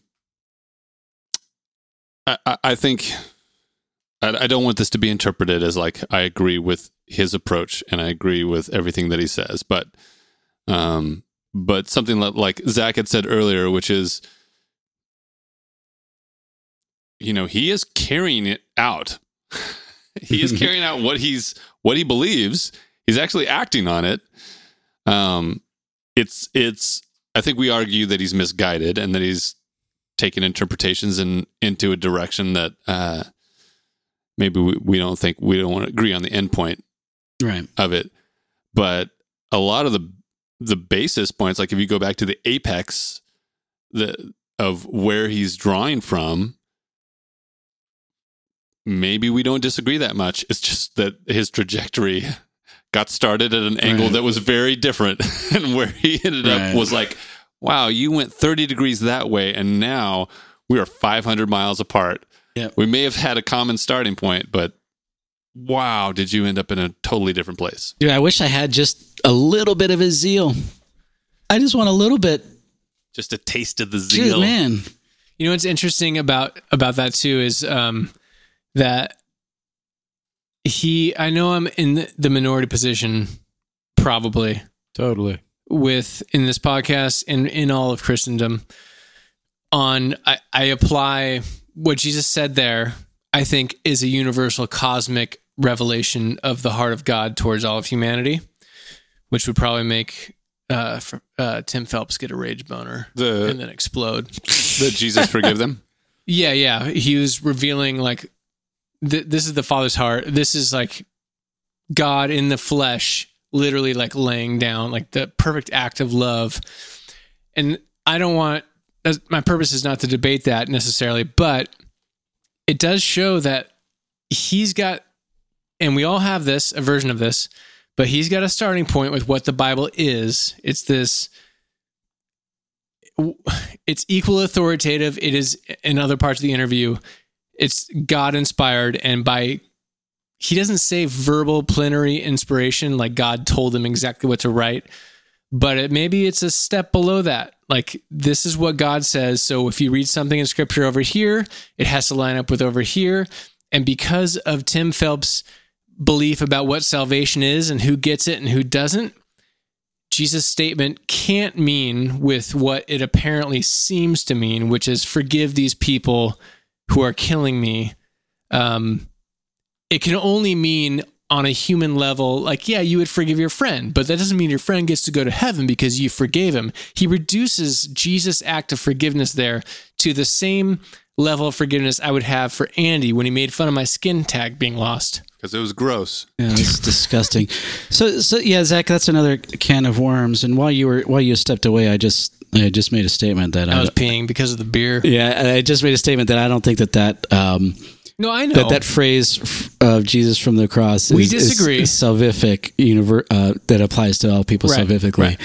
Um, but if we, and I'm saying but to my statement, not to your Okay. statement, so it's okay. well, the uh, butts are assumed with my statement coming from you. Big butts. Big butts. Um, the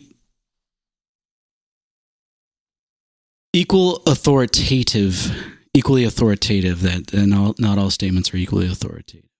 So now we're moving away from Phelps and we're moving to you. Uh, I was just saying, I think Phelps would agree with that. I think that's what he, the way he views the Bible. right. Because he kept going back to Leviticus for how you treat somebody who's in sin. Like that was his anchor point was Leviticus. It came Yeah. up once in our clips, but it was like three times, maybe four times in that episode where he went back to that passage, which was very apparent. That was kind of his anchor point on why they have some of their signs. Right, Zach, just stay on the tracks. The scooter train's coming through. I'm sorry. You're right, Jeff. I did stop you, Scott. Keep going. Yeah, finish your. it, it's I so. won. I called it. I'm a prophet. I, I didn't Lakers hear, won. I didn't hear the Leviticus part, but I'm assuming if he's talking about uh, the homosexuals, it's probably Leviticus 18 and 20 or whatever. Um, which is oddly enough in Leviticus 19, sandwiched in between 18 and 20, is you have the part about love and loving your neighbor and things like that. Uh, but the the the the equally authoritative aspect. So you're not. So you're saying that scriptures are not equally or statements individual statements in in the bible are not equally authoritative um, Not necessarily.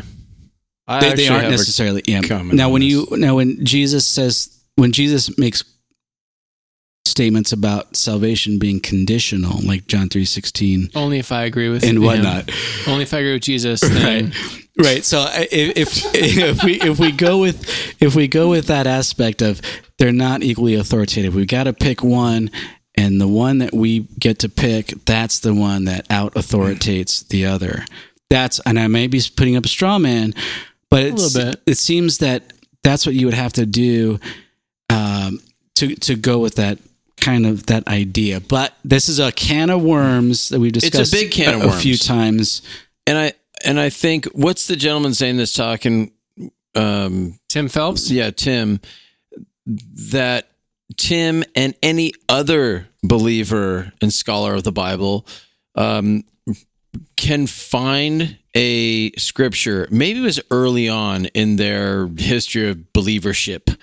Um, or they were raised that way. Sorry, Scott. I know. You know, just sign up for ninety nine dollars a year, and It's you get to be a believer. Entry level course. you But- take History of Leadership 101. like our i mean we're human so like our experiences our early experiences as um, kids teenagers um, we experience something and then we have this lens that we look through everything with that.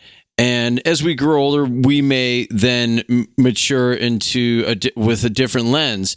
People look at the bible i think like tim and others where we do give we look at the bible through a lens of this verse right here. These three verses the those two verses they are what I can now find truth in. I can go through the Bible and I can find other verses that will that will confirm this is the way. Whereas somebody could have a totally different lens, find something else, you know, whether it's in Corinthians or Exodus or wherever it might be, and then find others to affirm um, that, and and they might be in opposition. Um, in their interpretation, like, no, this is the higher level of verse compared to that one. And they have a priority list based off their Yeah. human experience or in introduction summary- into the Bible. That's Uh, where denominations come from. But that seems like what Zach, that's I what Zach's money. doing. what? That seems like what that's what Zach's doing. I hold- doing which- what? Doing what? exactly what you just said. Okay. Of course. That's what everybody No does. So human you- doesn't so- do that. That's what every- you do. That's what I do. That's well, b- But isn't it just to be preyed upon? I mean, not, not preyed upon, but I want to be hunted. I mean, we come just take the person who's the the bum on the street. Do we give money to him? Do we give charity? Do do we have a relationship with?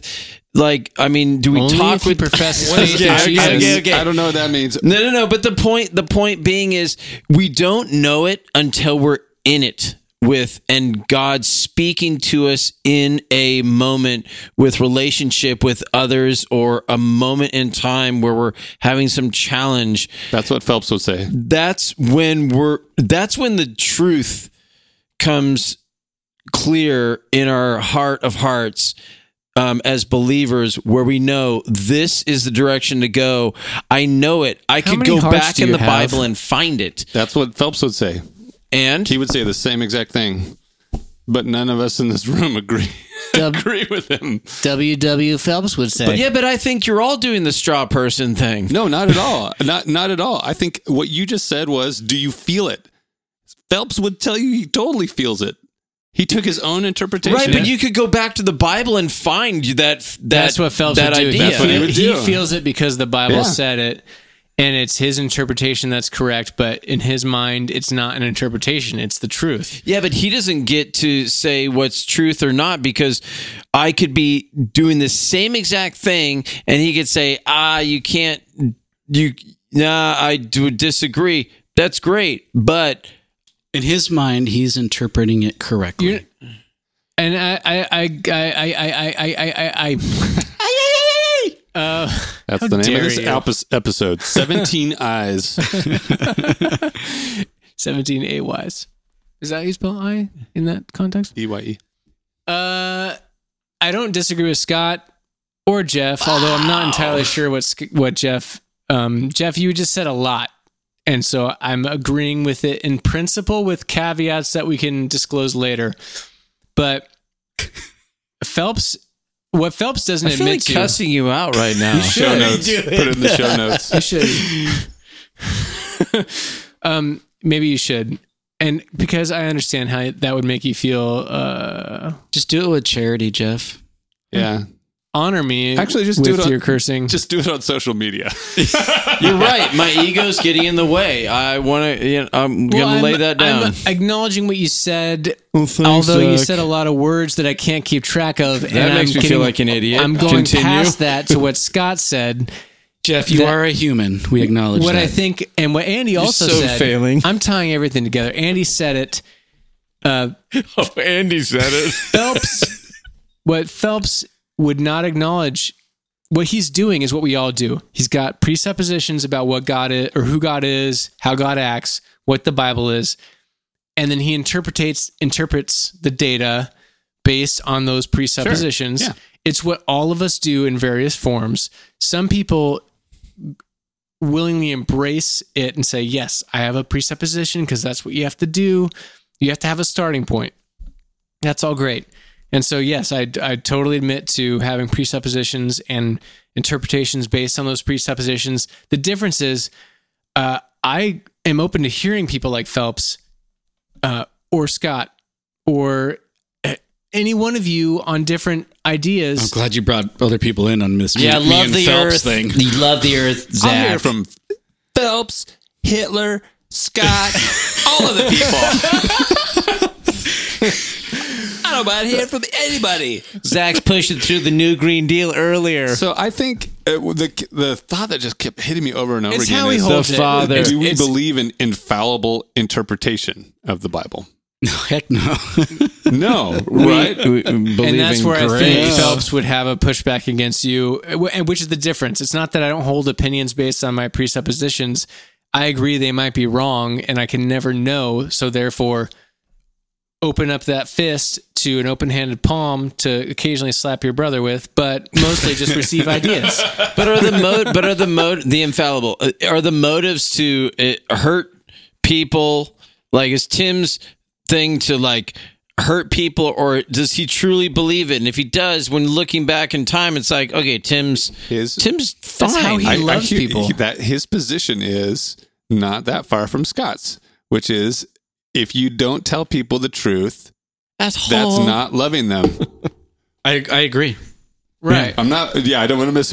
Scott would just represent you, quibble with right- how he does it, probably. I, I would I would quibble with what the truth is and, how, how he how does he it. goes about Right. doing right it. but yeah, but sharing the truth in honesty with somebody is is a a form of love right. You, you to to not tell someone the, the truth, and I'm not talking about some petty things like you know I look fat in this dress or whatever.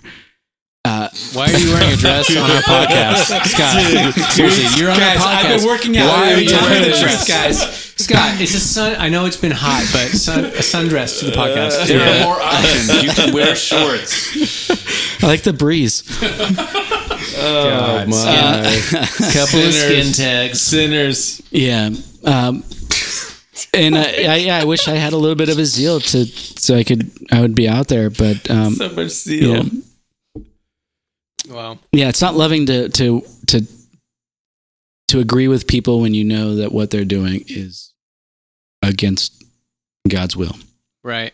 But that was his straw man. Is like he was assuming that Joey's definition of love means you don't have to say anything to anybody. Doesn't matter what people are right. doing. yeah And that's never any position that Joey would ascribe to Right. because if you love anybody, look at your family. If you're not telling them if if they're hurting themselves in some way and you're not telling them, that's that's a real issue. And maybe it's uncomfortable, maybe you do it in different ways or you could do it more effectively, but man, none of us would disagree with that. And I I want to backpedal to Jeff. I know we're landing we have one more clip, I think, about God, about him not believing in God, about him accusing Joey. But Jeff, what you're describing, what you were describing is kind of like you're in touch with feeling what you think you should do, interpreting your specific situation, and acting on it. You were kind of touching on that, Right. Which is how I've always lived as a believer. which I think Tim Phelps would benefit from having a little bit of that super that is a superpower that has downsides sometimes.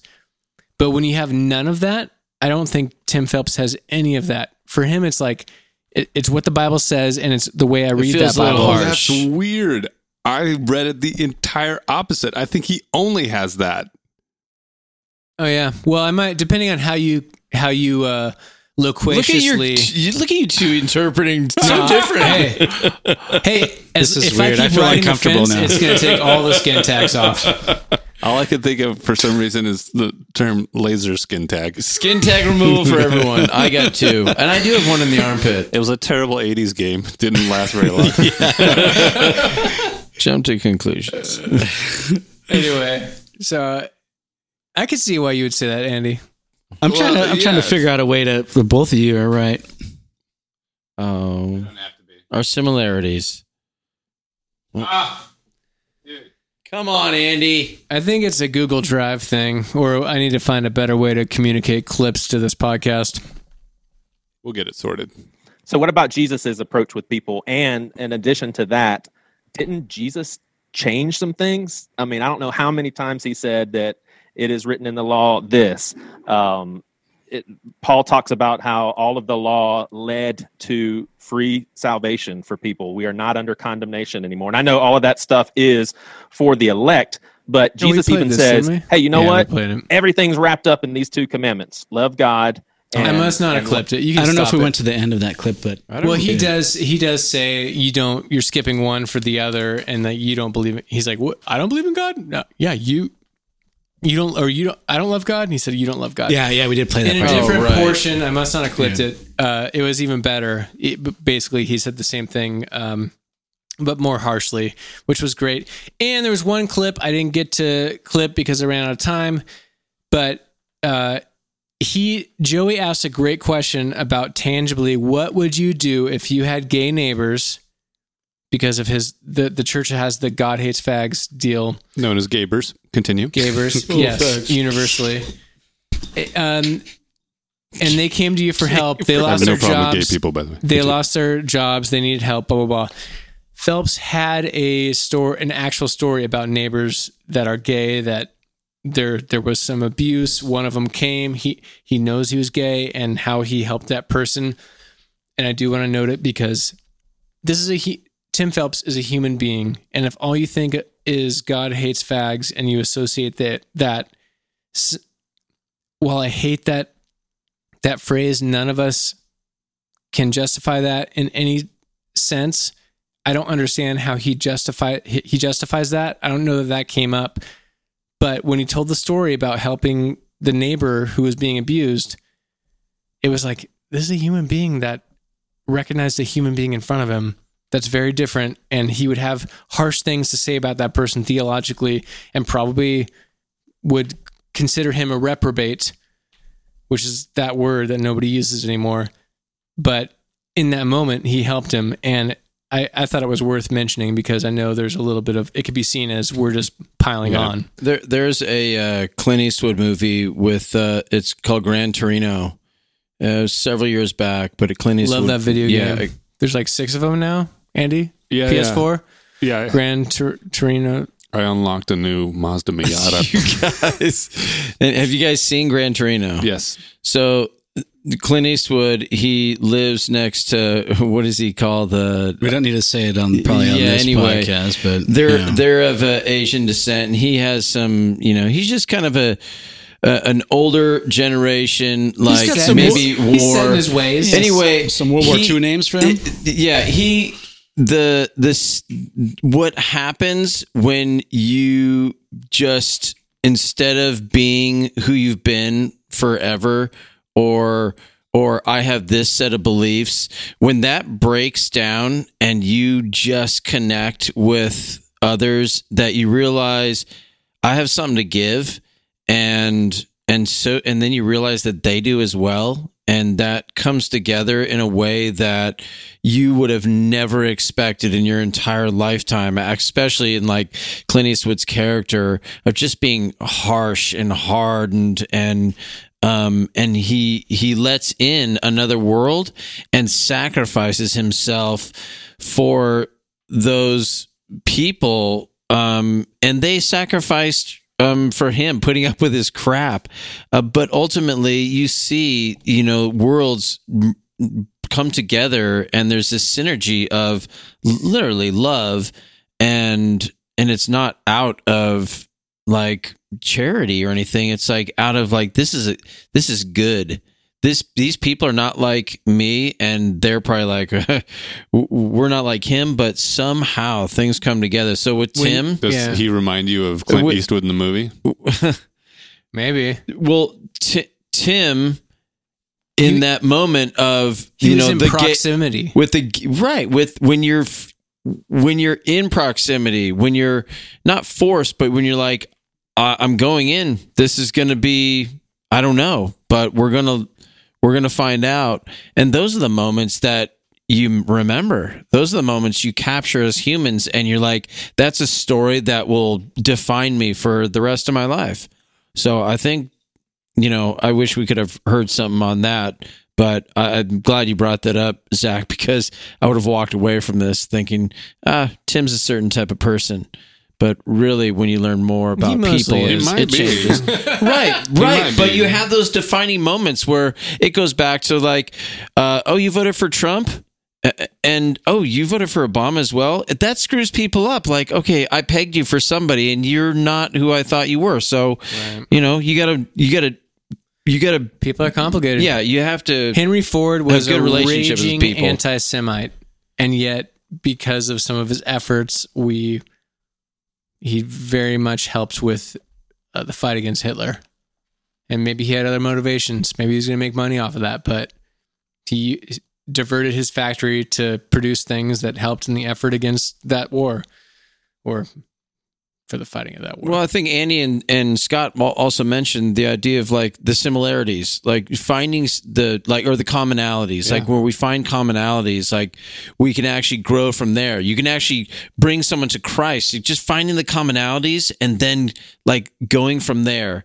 It, whether you like are trying to set it up and, and try and find some path way forward, but regardless, finding commonalities, I totally agree that that's the place to go and then you know you can find synergy from there in a relationship and conversations and just doing life together and loving I agree that you've used synergy twice. A third time, and you're going to go into timeout.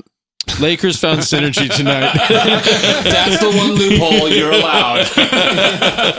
Yeah, in religion or in politics, it's like, hey, we ag- everyone agrees. Well, okay, which not is e- the same thing to not some people. yeah, not everyone, but I think most people on the right and the left agree racism is bad.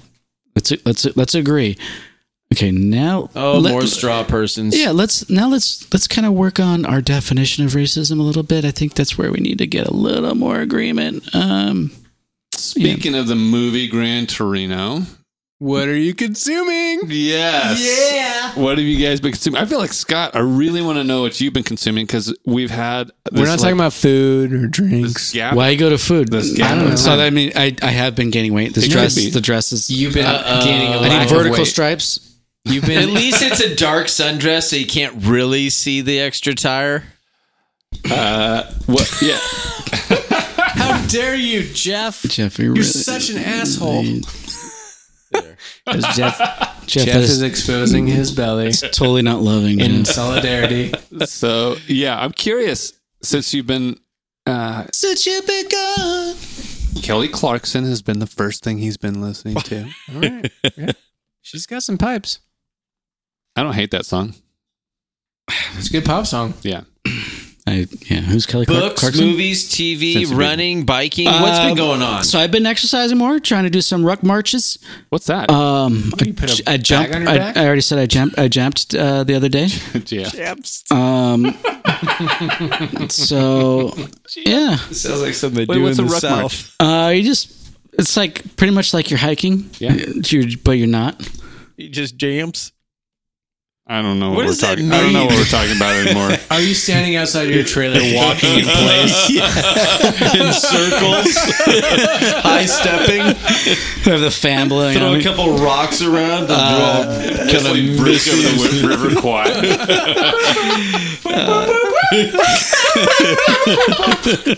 For the listeners, I'm just sitting in my chair, marching. that's exactly what scott does he sits in his chair and does that I'm laughing, so I can't whistle. Yeah. But I would have I watch people walk the wa- walk the Pacific Crest Trail, and I'm like, ah man, what are you consuming yeah. Uh, watch people while chip watch people hike. yeah Uh, That's such a good visual.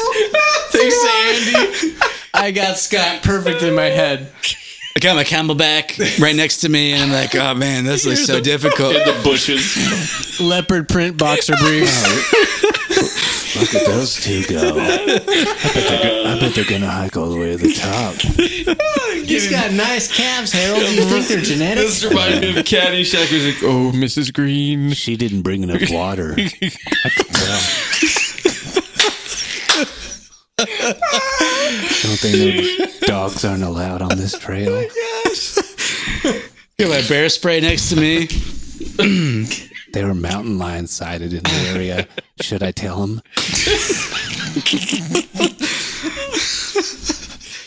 them? You should throw one of those in as the cold open. I'm sweating. I've never laughed so hard in years. All right, so Scott's walking in place. Jeff, what are you consuming? Dude, seriously. Besides Gran Torino. No, I'm not. Um, come back to me. It's like being at the uh, dinner table or at the restaurant, and I'm just like, I haven't show. I haven't even looked at my menu. I haven't even looked at the menu. Yeah. Zach. Okay, so every year at this time, I sign up for HBO, which currently is called HBO Max, fourteen ninety nine a month. Uh, and I'm watching. And I sign up for that because of Hard Knocks. Love Hard Knocks, and this year was That's the football. Rams and Yeah. the Chargers training camp. the hardest of knockers. the hardest of knockers. It's been weird because of all the COVID stuff. They ha- every episode you got people. It's almost like an infomercial. Like we're wearing a mask. We're we're doing the things correctly to be able to do the NFL within the social distancing protocol. Feels a little bit uh, contrived. I'm not arguing against those stances or making a political statement about COVID 19. I'm just saying, from a production standpoint, it was like, okay, we get it. You're following the rules. It's like every episode, we're totally following the protocols. Having said that, it's good. But that's why I signed up for HBO. That's that is what I'm consuming. But more interestingly, do you guys know the NXIVM cult? There is a uh, the mini- antacid? mini Yeah, it has the series vitamin? called Multivitamin? It's like Elderly in, antacid. in X I X Oh, I M or something. N E X I U M, Nexium, something the, like that. the purple pill. no. Oh, Hmm. no, I don't know what we're talking about. I'm not But- interested. I just want to know about It's- antacid. It's a great documentary. I love cult stuff because it shows what we're What is happening right now? Jeff, do you know how voice works? Sorry, that was my wife. So She doesn't call me. were you just sexting with your wife on the No, I mean she doesn't call me. Uh, what am I consuming? I'm consuming my wife. Gross. Continue, Zach. sick. Nexium. I- It's a. I don't know if that's what it's called. I don't think it. That's what it's called. I'll look it up when Andy's talking and I'll chime in with purple, the title. different. That's Nexium. Little the yellow. just it's fascinating to me how people get death by a thousand cuts they get sucked into something that is unhealthy because of the group is doing it and because of a charismatic leader because of confidence because of truths that do change your life and you buy wholeheartedly into something that is actually underneath the surface dark and sinister and um, yeah, so that's what I'm consuming. I Oh. love cult c- consumption. it's it's N it's NXIVM. There you go. Next video. Uh, do you want to close out? Do you want me to close out? Because I'll go first if you want to close out. No, because I can. Do it. I was going to segue right off of your cult to the oh. cult classics that we've been watching, including oh. Gremlins and Point Break. Oh. And Gremlins is a terrible movie. It's- it's when so you bad. rewatch it, it is ridiculously terrible. Like Really? it's it's why? it's so bad that it's it's funny because it's so bad. It's worth a listen. Like it's worth a Mystery Science 3000 Oh, type yeah. Yes, rewatch yes. with your friends. Totally. And and furthermore, uh, and I know that here in Southern California there is a play that you can go to on Point Break. It's Point Break, the the like the the theater representation, which is ridiculous. And apparently, they every single night they bring someone up from the crowd to play Johnny Utah. Nice. Yes. So while I've not uh, gone to that specifically, we did watch that the other night, and an amazing amount of f bombs in that movie, and we showed it to the kids, and I had to keep like telling them, uh, "Oh man, they're really cussing on you, this should, one." you should never say this. Oh man! Oh geez. So there was a couple of fast forward moments where we were like, ah, we're feeling like we're infringing on bad parenting. But um, if you're wondering if either of those movies hold up, no, they do not. but yeah. I was wondering, and before anybody else says anything, it's called The Vow. What I was talking about. The NXIVM doc. The Vow. Okay, I I've been consuming just a few things, and really, it's just like a, let my brain go into no man's land, and that is uh, Major League Baseball. I just I just go through like the quick rundown of baseball, and it just lets my mind shut off, and it, I'm like, oh man, I wish I could be in one of those stadiums on a Friday night watching the game with my family. That would be fun. And the other is, I um have a secret passion with Crossy Road. the little video game. I Did just not see that one coming. yeah. Wow. I play it nonstop. I am one of the grand champions in the world. Shut up. And I'm not joking. Shut up. I loved Frogger. I loved Frogger as a kid. What do you mean you're a grand And champion in now, the world? Uh, oh, I take first place all the time. They- and I'm in the top. I'm pretty much in the top five all the time. And you and you don't play like the normal. Pixar you, didn't happen. You play the. Send me a screenshot. I, I play where you are the. um You're competing against everybody else in the world. Yeah, you can customize your avatar too, so you could like create a little skin tag or something. I don't have an issue with whether or not you. wait, wait.